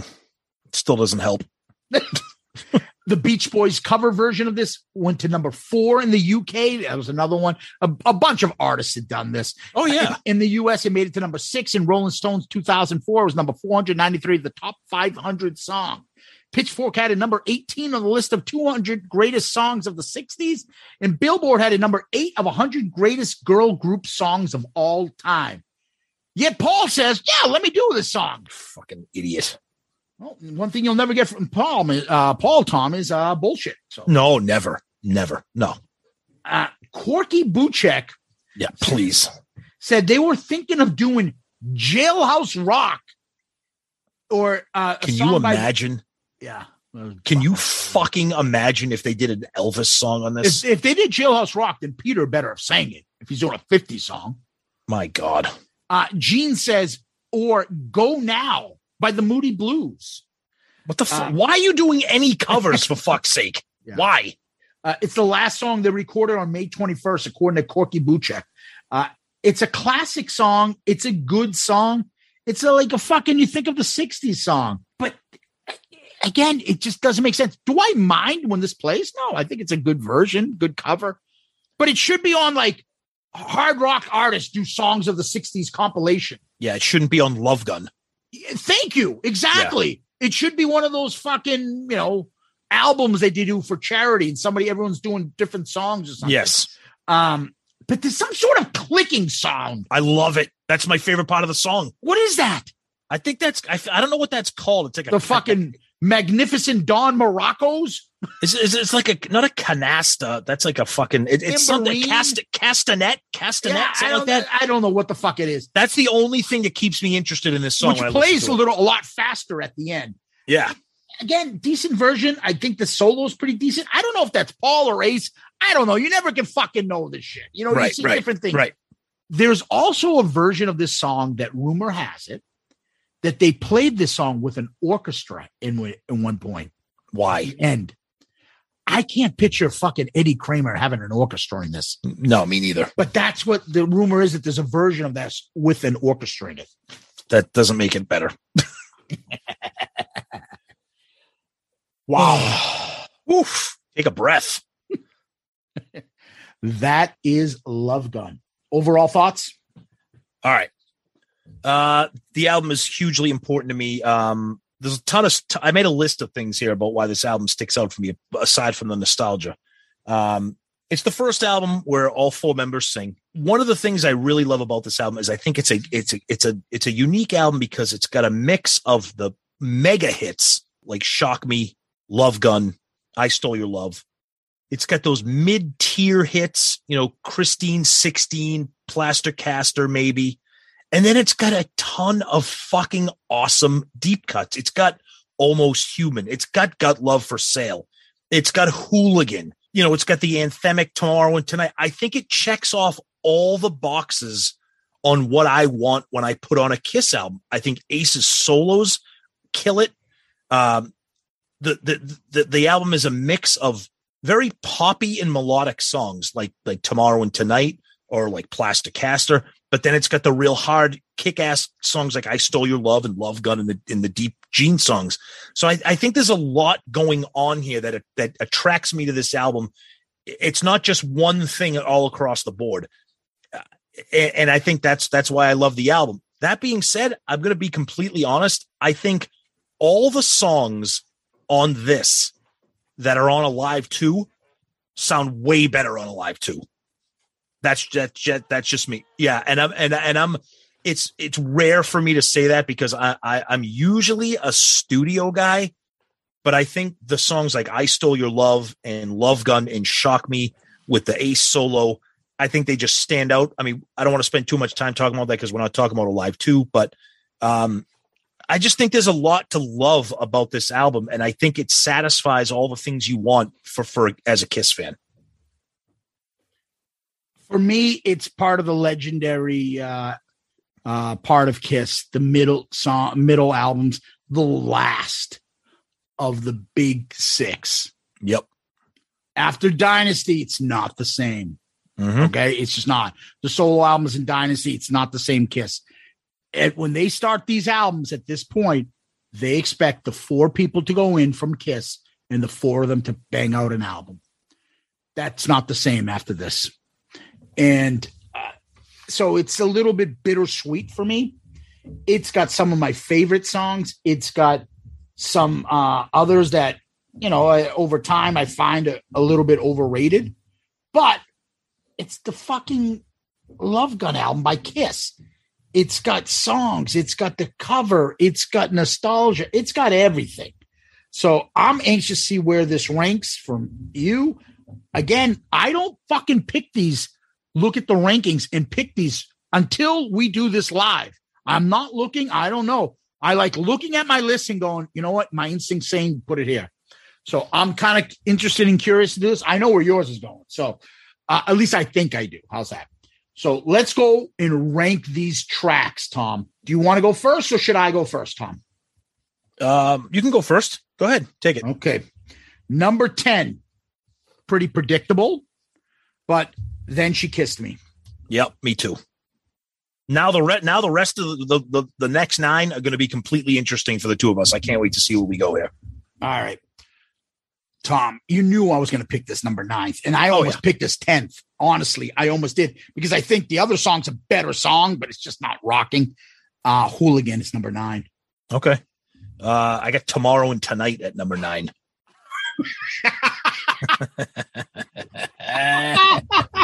I almost feel like you're doing it to punish me. Are I'm not. you shitting me? I heard when you talked about this song. Every song on this uh, uh, uh, breaking news. Okay, every song on this album could compete for the top two or three spots. Okay, I'll put it to thank you that way. All right, thank you. This is not a true like one. this is right nine. now. This is for today. Yeah. Tomorrow and tonight is Yeah. number nine. All Yeah. right. what the fuck? It's not like I don't like something's got to be number nine. I understand. Okay. All right, number eight for me. I'm almost human. All right. This might surprise you. I got a hooligan at number eight. And you fucking don't stop talking about that song. Whew, You must really love this album, except for number 10, huh? Yep. All right. Number seven. Um, Ace Cult. Fuck off. Shock me. Wow. This might surprise you too. Number seven, almost human. Number six, Tom. You ain't gonna like this. Got love for sale. That's okay. I'll take it. Number six, Love Gun. Woo. Fatigue, fatigue, fatigue. Yeah. Uh, number five, Christine 16. That's also my number five. This is where Tom says you're fucking crazy. Um, number four, I stole your love. That is ridiculous. But I think the more ridiculous thing is I'm not going to wait. I'm going to wait until you say it. But my God, my God. Uh, number four, Plasticaster. Now, mind you, Tom, I would say from six and on, they're some of my favorite Kiss songs. Yep. So, That's why uh, this is yeah. impossible to rank. and even seven through eight, Shock Me and Almost Human. I like those songs. Yep. Uh, number three, Love Gun. Number three, Shock Me.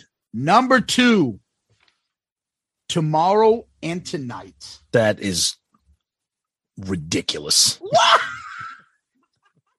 What? This fucking song. It's the catchiest song on here. Fucking rocks.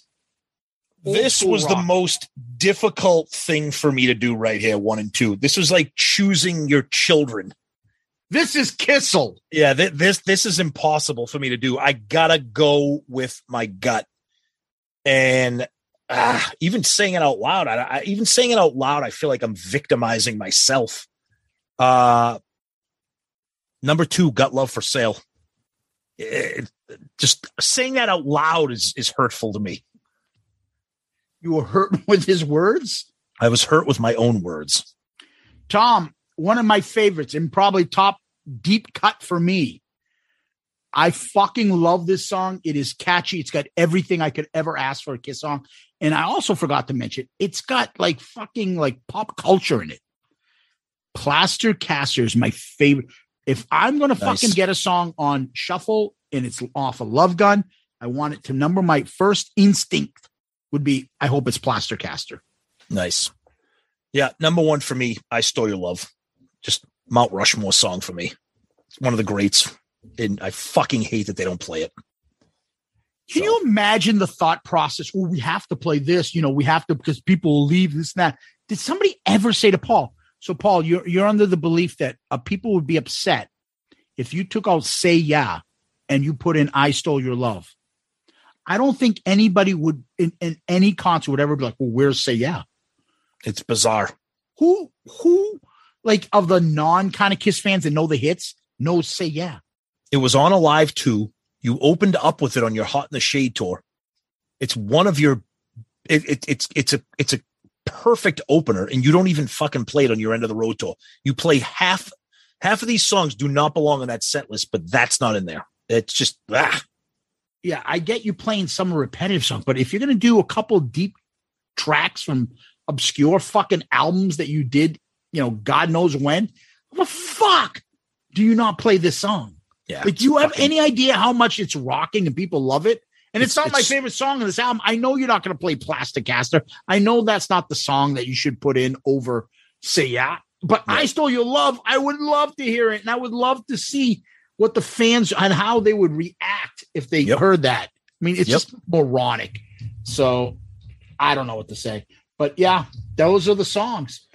Tom, now we're going to get to the other fun part, and that is we're going to rank this against the other Kiss albums that we've done.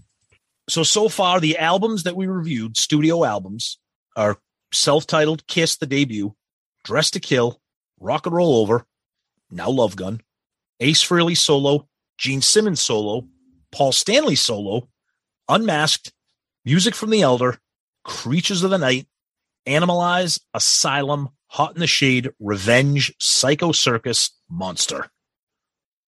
Woo. Yep. My album covers.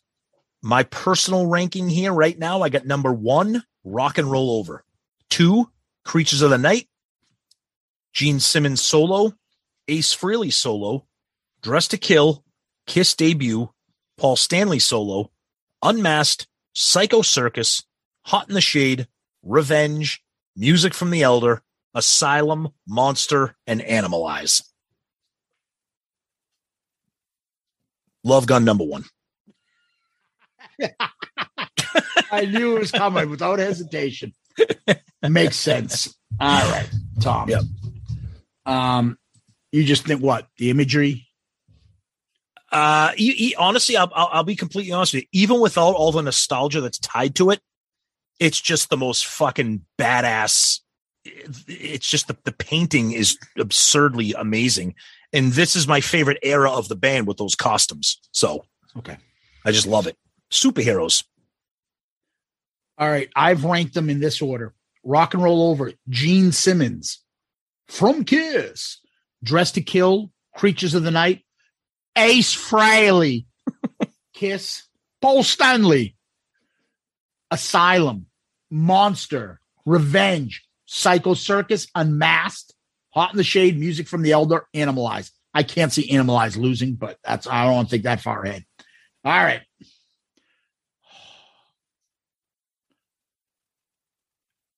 Number two. I, I, I, I knew I had a feeling it was, I, I thought there was a chance it could go number one, but I know you love rock and roll over.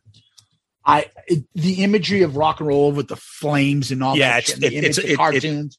it's amazing. I agree. yeah, Yeah. I, I, I, but Love Gun over the one solo of Gene. Yeah, it's got to Yeah. be there. Yeah. So number two for me, Rock and Roll Over is number one, Love Gun Nice. two, and then three is Gene. Let's go. to the ranking list, and we know what yours is going to be right off the top. Tom, do you want to read what your rankings are right now? Yes. Number one right now, I got Dressed to Kill, number one. Then Revenge. Ki- then Kiss Debut. Then Rock and Roll Over. Then Paul Stanley. Then Unmasked. Hot in the Shade. Asylum. Ace Frehley. Creatures of the Night. Gene Simmons. Animalize. Psycho Circus. Music from The Elder. And Monster. It's number one. the least surprising thing in the history of Shout It Out Loudcast was where I was going to rank Love Gun. Ah. Now I want to see what. Now I'm actually really excited to see what you're going to do here because I didn't really know what you thought of this album, and you gave this album a lot more praise than I was anticipating. So I'm anxious to see where this is going to fall here. Well, first my- you got to tell us. First, you got to tell us what you got. I'm looking at it, starting to figure it out. Tom. Okay. Rock and Roll Over, number one. Then Creatures of the Night, Kiss, debut, Revenge, Paul Stanley, uh, Dressed to Kill, Hot in the Shade, Music from the Elder, number eight. Then Oh. Ace Frehley underneath. Asylum, Animalized, Psycho Circus, Gene Simmons. From Kiss, Unmasked, and Monster. Where the fuck am I putting Love Gun? Holy shit. And you know how this works. I could change it tomorrow. Oh, Uh, yeah. the- these rankings don't. These these are right now at this precise moment. Yeah. Oh, man. I Do it. I, Do it. I could put this honestly anywhere in the top six, except for number one. I won't. I know. I know. I know. It's not going to be number one. It's not number one for me. Oh, come on, make come on, put make me feel better. Put on your black leather. Oh, yeah, yeah. I'm going to put this at number five. Uh, I'm uh. putting right. this. So my number, my top five is Rock and Roll Over, Creatures of the Night, Kiss debut, Revenge, Love Gun. Uh, Love Gun is hurt by Then She Kissed Me, almost Yeah, hooligan. So I look at Revenge and I'm like, not many fucking songs I don't think are awesome. Uh, same thing with Kiss. The debut's got Firehouse, Black Diamond, and Deuce. So that in and of itself are like no, no fatigue on those for me. Yep. No, I got. Creatures with of you. the Night is just solid all the way through. Rock and roll over again. I mean, part of me is like, why isn't Kiss debut ahead of this? While I'm saying this out loud, but rock and roll over, other than see you in your dreams, uh, fucking is awesome all the way through. Yep. And Mr. Speed, and you know, Ladies Room, and um, so what is it? Um, Love them and leave them. Three of my favorite deep cuts by Oh yeah. Oh, I know how you feel about that album. Yep. so I, I don't know. So that's how we think of Love Gun. love it. I hope you guys like this review. Uh, but we're not done yet because now we're going to do the question of the week, Tom. Yes. And the question of the week comes from fellow Patreon member King Kusano, aka Randy Bosworth. And he actually has a pretty interesting question here. He says, Do you think Kiss would have been bigger in the 80s if they had kept Bill Aucoin as their manager? Zeus. Yes. Not even a question. I think Bill was uh, respected by all the members. I think I I think Peter respects him. I think Ace respects him. I think Paul and Gene respect him. Well, Paul up until the point where Bill was having a drug problem. Paul ain't gonna respect that. But yeah, I, I do. I think that he had the touch to deal with all four members. I think he actually got along very well and was loved by Eric. So if you're looking into the 80s now, you've got Eric and then you got the rotating guitar players, and maybe he could have been uh, a middleman to help them with their issues with all the players and make sure that they the egos and the personalities and the money and all that shit got sorted out. I think it would have been a big help to them rather than their ongoing like musical chairs that they had with management and stuff. Great answer. I look at it from a different angle. We look at Bill Aucoin as the marketing genius, the guy who sold Kiss.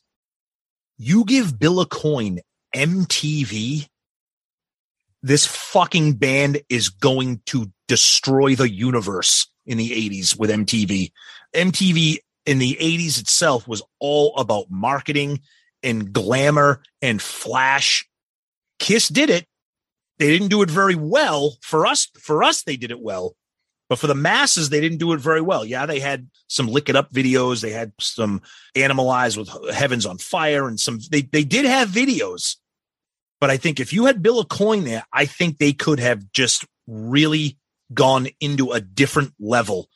I, I like what you said about keeping the band together instead of having that rotating guitar thing. But I think in terms of marketing and sales and flash, the commercialism of Kiss, I think would have just gone off the rails with Bill Aucoin.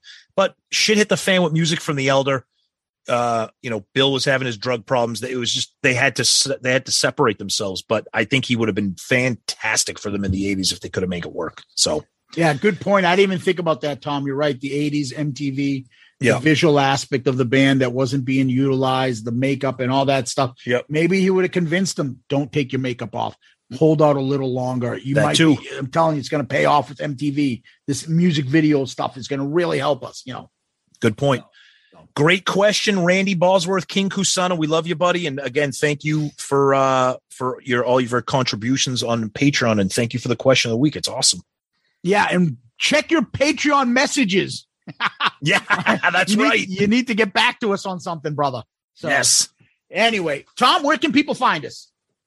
Always start with our email address, shout it out loudcast at gmail.com, shout it out loudcast at gmail.com. Please email us comments, uh, suggestions, show ideas, things that you love about the show, things that maybe you don't love about the show. I don't know. Email us, please. We love to read the emails during the show. Certain emails we might not read, we might keep to ourselves. Zeus and I might discuss amongst uh, each other here, but please email us. And then, of course, our social media. That's where everything for the show, the heartbeat of the show is the social media Twitter, Facebook, Instagram. Tag us. You know, if you see something, if you get a if you get a kiss gift, if you get something, you know, if you see a, a magazine, an album, tag us, post it. Let's start a conversation about it. Let, you know, that's what we love. Uh, you could send us DMs too on all those. If something private you want to talk about that you might not want all the uh, the kiss nerds, the kiss tards to jump in, you know, please do that. And of course, our Facebook group, the Shout It Out Loudcasters Facebook group, is is an awesome place. People posting funny shit to laugh and entertain us. Have a sense of humor uh, if you want to be part of that group because there's a lot of crazy shit that goes on there. Um, but no no toxic shit goes on there. So jump on board. Uh, and of course, another huge thank you to all of our Patreons. As we said earlier in the show, you guys are the best. We cannot thank you enough for your generosity. We appreciate everything that you do for us. And we are proud to be part of that Pantheon podcast network. Tons of amazing shows, and we're really proud to be part of that. So please check those out. If you're into rock music or pop music or anything, check them out. And if you're looking for some really cool Shout Out Loudcast t shirts, check out our friend Ed over at Click T Shop, click with a K. Pick up a Shout Out Loudcast shirt or a cool album review crew shirt as well. Yeah, and uh, we always want to give a big shout out to uh, those new Patreon guys, Mike H, Calvin Richards, Justin Steele, and our buddy Jason Warden for that upgrade. Thank you guys, and we appreciate the support. Absolutely. you guys rock. Tom, I love the DMs, Twitter, Facebook, Instagram. Send it to us. Uh, we we really appreciate those. We we take a look at them. We do respond. We don't ever like you know share unless you want us to. Uh, Right. Those are personal, and you can send it to us. Those are our personal, private business, Tom. um, please subscribe to YouTube. YouTube. Our YouTube channel is only a couple away, I think, from 400. Put us over the top. Come on, then, let's do it. And then I'm going to nag you to get us over 500. Oh, But, it'll uh, never end. Yeah. Yep. So we appreciate that. Uh, that's where I'm telling you that that family is growing over there as well. Yep. Uh, don't forget to give us one of those five star star child reviews on our podcast. Uh, we get them on iTunes. I believe you can do it now on Spotify as Yes, well. Yes, absolutely. Spotify. Yep. Yep. And Podchaser, all those are appreciated. They it's a big help. It moves us up the food chain. It pops us up on other people's podcasts. Hey, try these guys out. And one other thing I want to bring up because I, you know, I, we always talk about you guys. It's a brand new year, season four. You guys, you know, have made this podcast the number one Kiss podcast. None higher. Um, we see the stats. We know where we are. And um, when I say we, I'm not saying me and Tom. I'm saying us, we. Uh, you guys have done that for us. And I think it's not because we're some charming personalities or our good looks That or, our, or us getting big name guests on all the time or anything like that. Or I used to work for Kiss. I'm, I'm good friends with the band. Or our cutting edge analysis of stupid fucking lyrics. or, or our photos, which are there for your enjoyment. For your enjoyment. If you notice, there's a watermark in the corner, copywritten. Yeah, and it's not there for the minutia fucking. But what's it for then? What the fuck are you talking about? And it's and it's not certainly not for probing questions like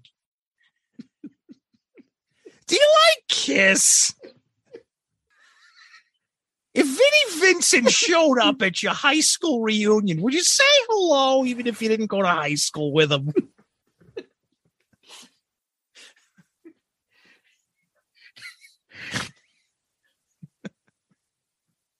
if Paul Stanley threw a free concert, would you go watch him play?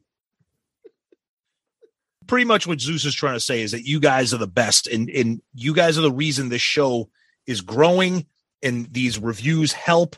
They they boost the show up, get more visibility, get more listeners, and that's what we want. And we do this all for you guys. You know that. Now, the other part to that is the reason why this show is popular and doing what we're doing is because you guys get that it's fun to talk about Kiss. It's fun to fucking make up stupid scenarios like what if Kiss was in It's a Wonderful Life? It's fun to come up with fake fucking small- Vinny, Vinny, I want to live again. I want to be in the band again.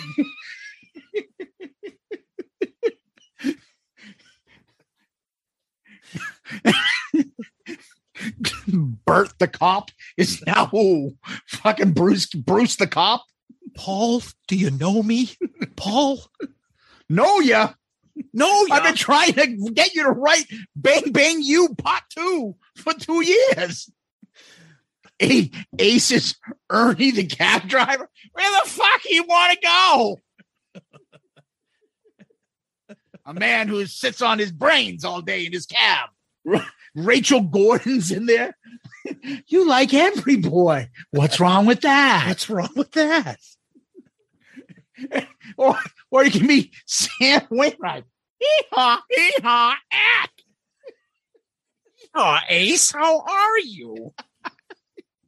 Oh, see, this is what we're talking about. This is the stupid shit. Regardless, anyways, I want to get us back on track. I just want to say it's because of the camaraderie, the fucking the sense of humor that you guys have. So me and Tom have had this since fucking college, but we found out thanks to the internet that there are plenty of us out there like you, same minded, that love this band, that love this music, but can fucking look at it and really and get the enjoyment out of it by loving shit like we talked about when we were when Tom was talking about where Love Gun fits in his pantheon of Kiss music, or how I'm talking about tomorrow and tonight, like that passion. But then fucking read the lyrics to Hooligan and and get it. you guys get that shit, and that's why you guys have propelled us. Me and Tom started this show off way back when in 2019, right? Yep. In 2019, with no listeners, no fans, nothing. Nothing. Two guys from Boston who Googled and looked up on YouTube how to do a podcast. That's it. With no friends in the industry, nothing. No idea if this would work. Hey, let's talk about Kiss, but let's fucking talk about Jerky Boys, Yep. stupid movies from the 80s, quotes fucking from college, and see if that picks up anything. And let's just have fun. Yeah. And now look at us. We are the number one ranked Kiss podcast of all of them out there. All of them. Now, someone's going to say, oh, the fucking, they have 2,000 fucking views on their YouTube. That's YouTube. That's not podcast. Right. So thank you for that. We hope that the trend that we're on, which is every year almost doubling our listeners every year, that's what it's been like. We hope that we'll continue that.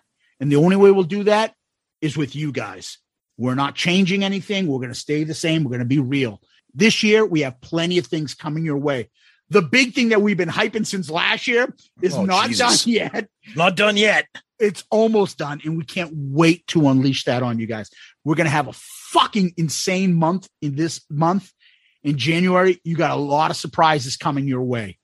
Anyway, Tom, anything else you want to add besides that? No, I, I, I I'm with you, brother. And I just gonna.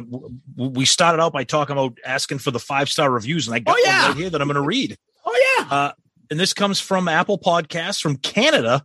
This comes from Hi there, you crazy kids. And this is I wanted the best and I got the best. Five stars. This is my favorite podcast and I look forward to it every week. Tom and Zeus always have me in stitches with their brutally honest yet valid opinions on the hottest band in the world. Hell yeah. Thank you from Canada. Hi there, you crazy kids via Apple Podcasts. That's awesome. And we appreciate that so much. We know everybody's busy, taking a few minutes out of your time, your busy days to give us that ranking and, and tell us how you feel about the show. We love it more than you guys can imagine. So thank you. You know that's Connor McDavid while he's sitting out on COVID, right? And No, absolutely. Of course it reviews reviews on our podcast. Yeah, Of course it is. Yeah. absolutely. Well, Tom, before we end, we always end with famous last words from Kiss lyrics. What do you got there? You buy the magazine. In between the lines, you see my face. You read my name. And you can have me for one price, baby. You must have heard of my fame. I have. I'm very hungry. And you're what I'm thinking of. Ooh, baby. Baby, baby. So hungry for your love. Woo. Yes. Tom, thank you. Kiss Army, thank you. Loudcasters, thank you. We're off to a fucking rocking start 2022. It's only going to get better from here on out. God bless you, babe. Wish you luck in the future. You guys are the best. Thank you guys so much. Uh, we hope you appreciated the first official episode of 2022. It's a banger. It's Love Gun. It was long. Digest it in small pieces if you have to, but uh, I hope you guys enjoy this. I can't wait to hear what you guys think of this album. Uh, you guys now know what I think of it, of it. So thank you, everybody. Zeus, love you, babe. Peace out, Girl Scout.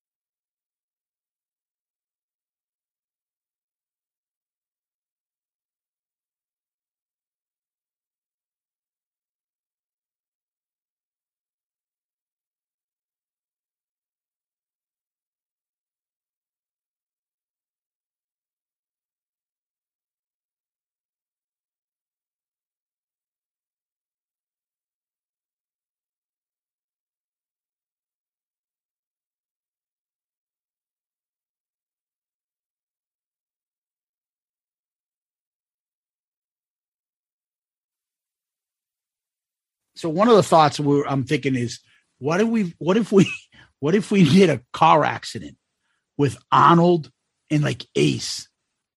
What do you think? What the fuck? like that. Holy shit. The fuck? The fuck you driving all over the road? Can't you pay attention? Holy shit, my fucking back. Like, oh, look at you. Are you drinking? What the fuck? Are you drunk? You drinking the mellow yellow? You drinking the soda? You drinking the Mountain Dew? You all over the road.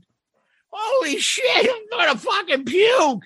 Wait, You fucking don't fucking yell at me. Oh, my fucking stomach. Well, I hold you have room for my fist because I'm to ram it through your stomach and tear out your fucking spine. Oh shit! Fucking Gene, help me out. No. What do you think? It's NFL draft season, and that means it's time to start thinking about fantasy football. FantasyPoints.com features industry leading experts and prognosticators using proprietary hand charted data to help you score more fantasy points. FantasyPoints.com is the place to go for whatever kind of fantasy football you play. Whether you play fantasy football, daily fantasy sports, or do a little bit of everything, Fantasy Points has the meticulously researched content to guide you to victory. And why wait for the fall? Fantasy Points also covers the new spring football league, the UFL.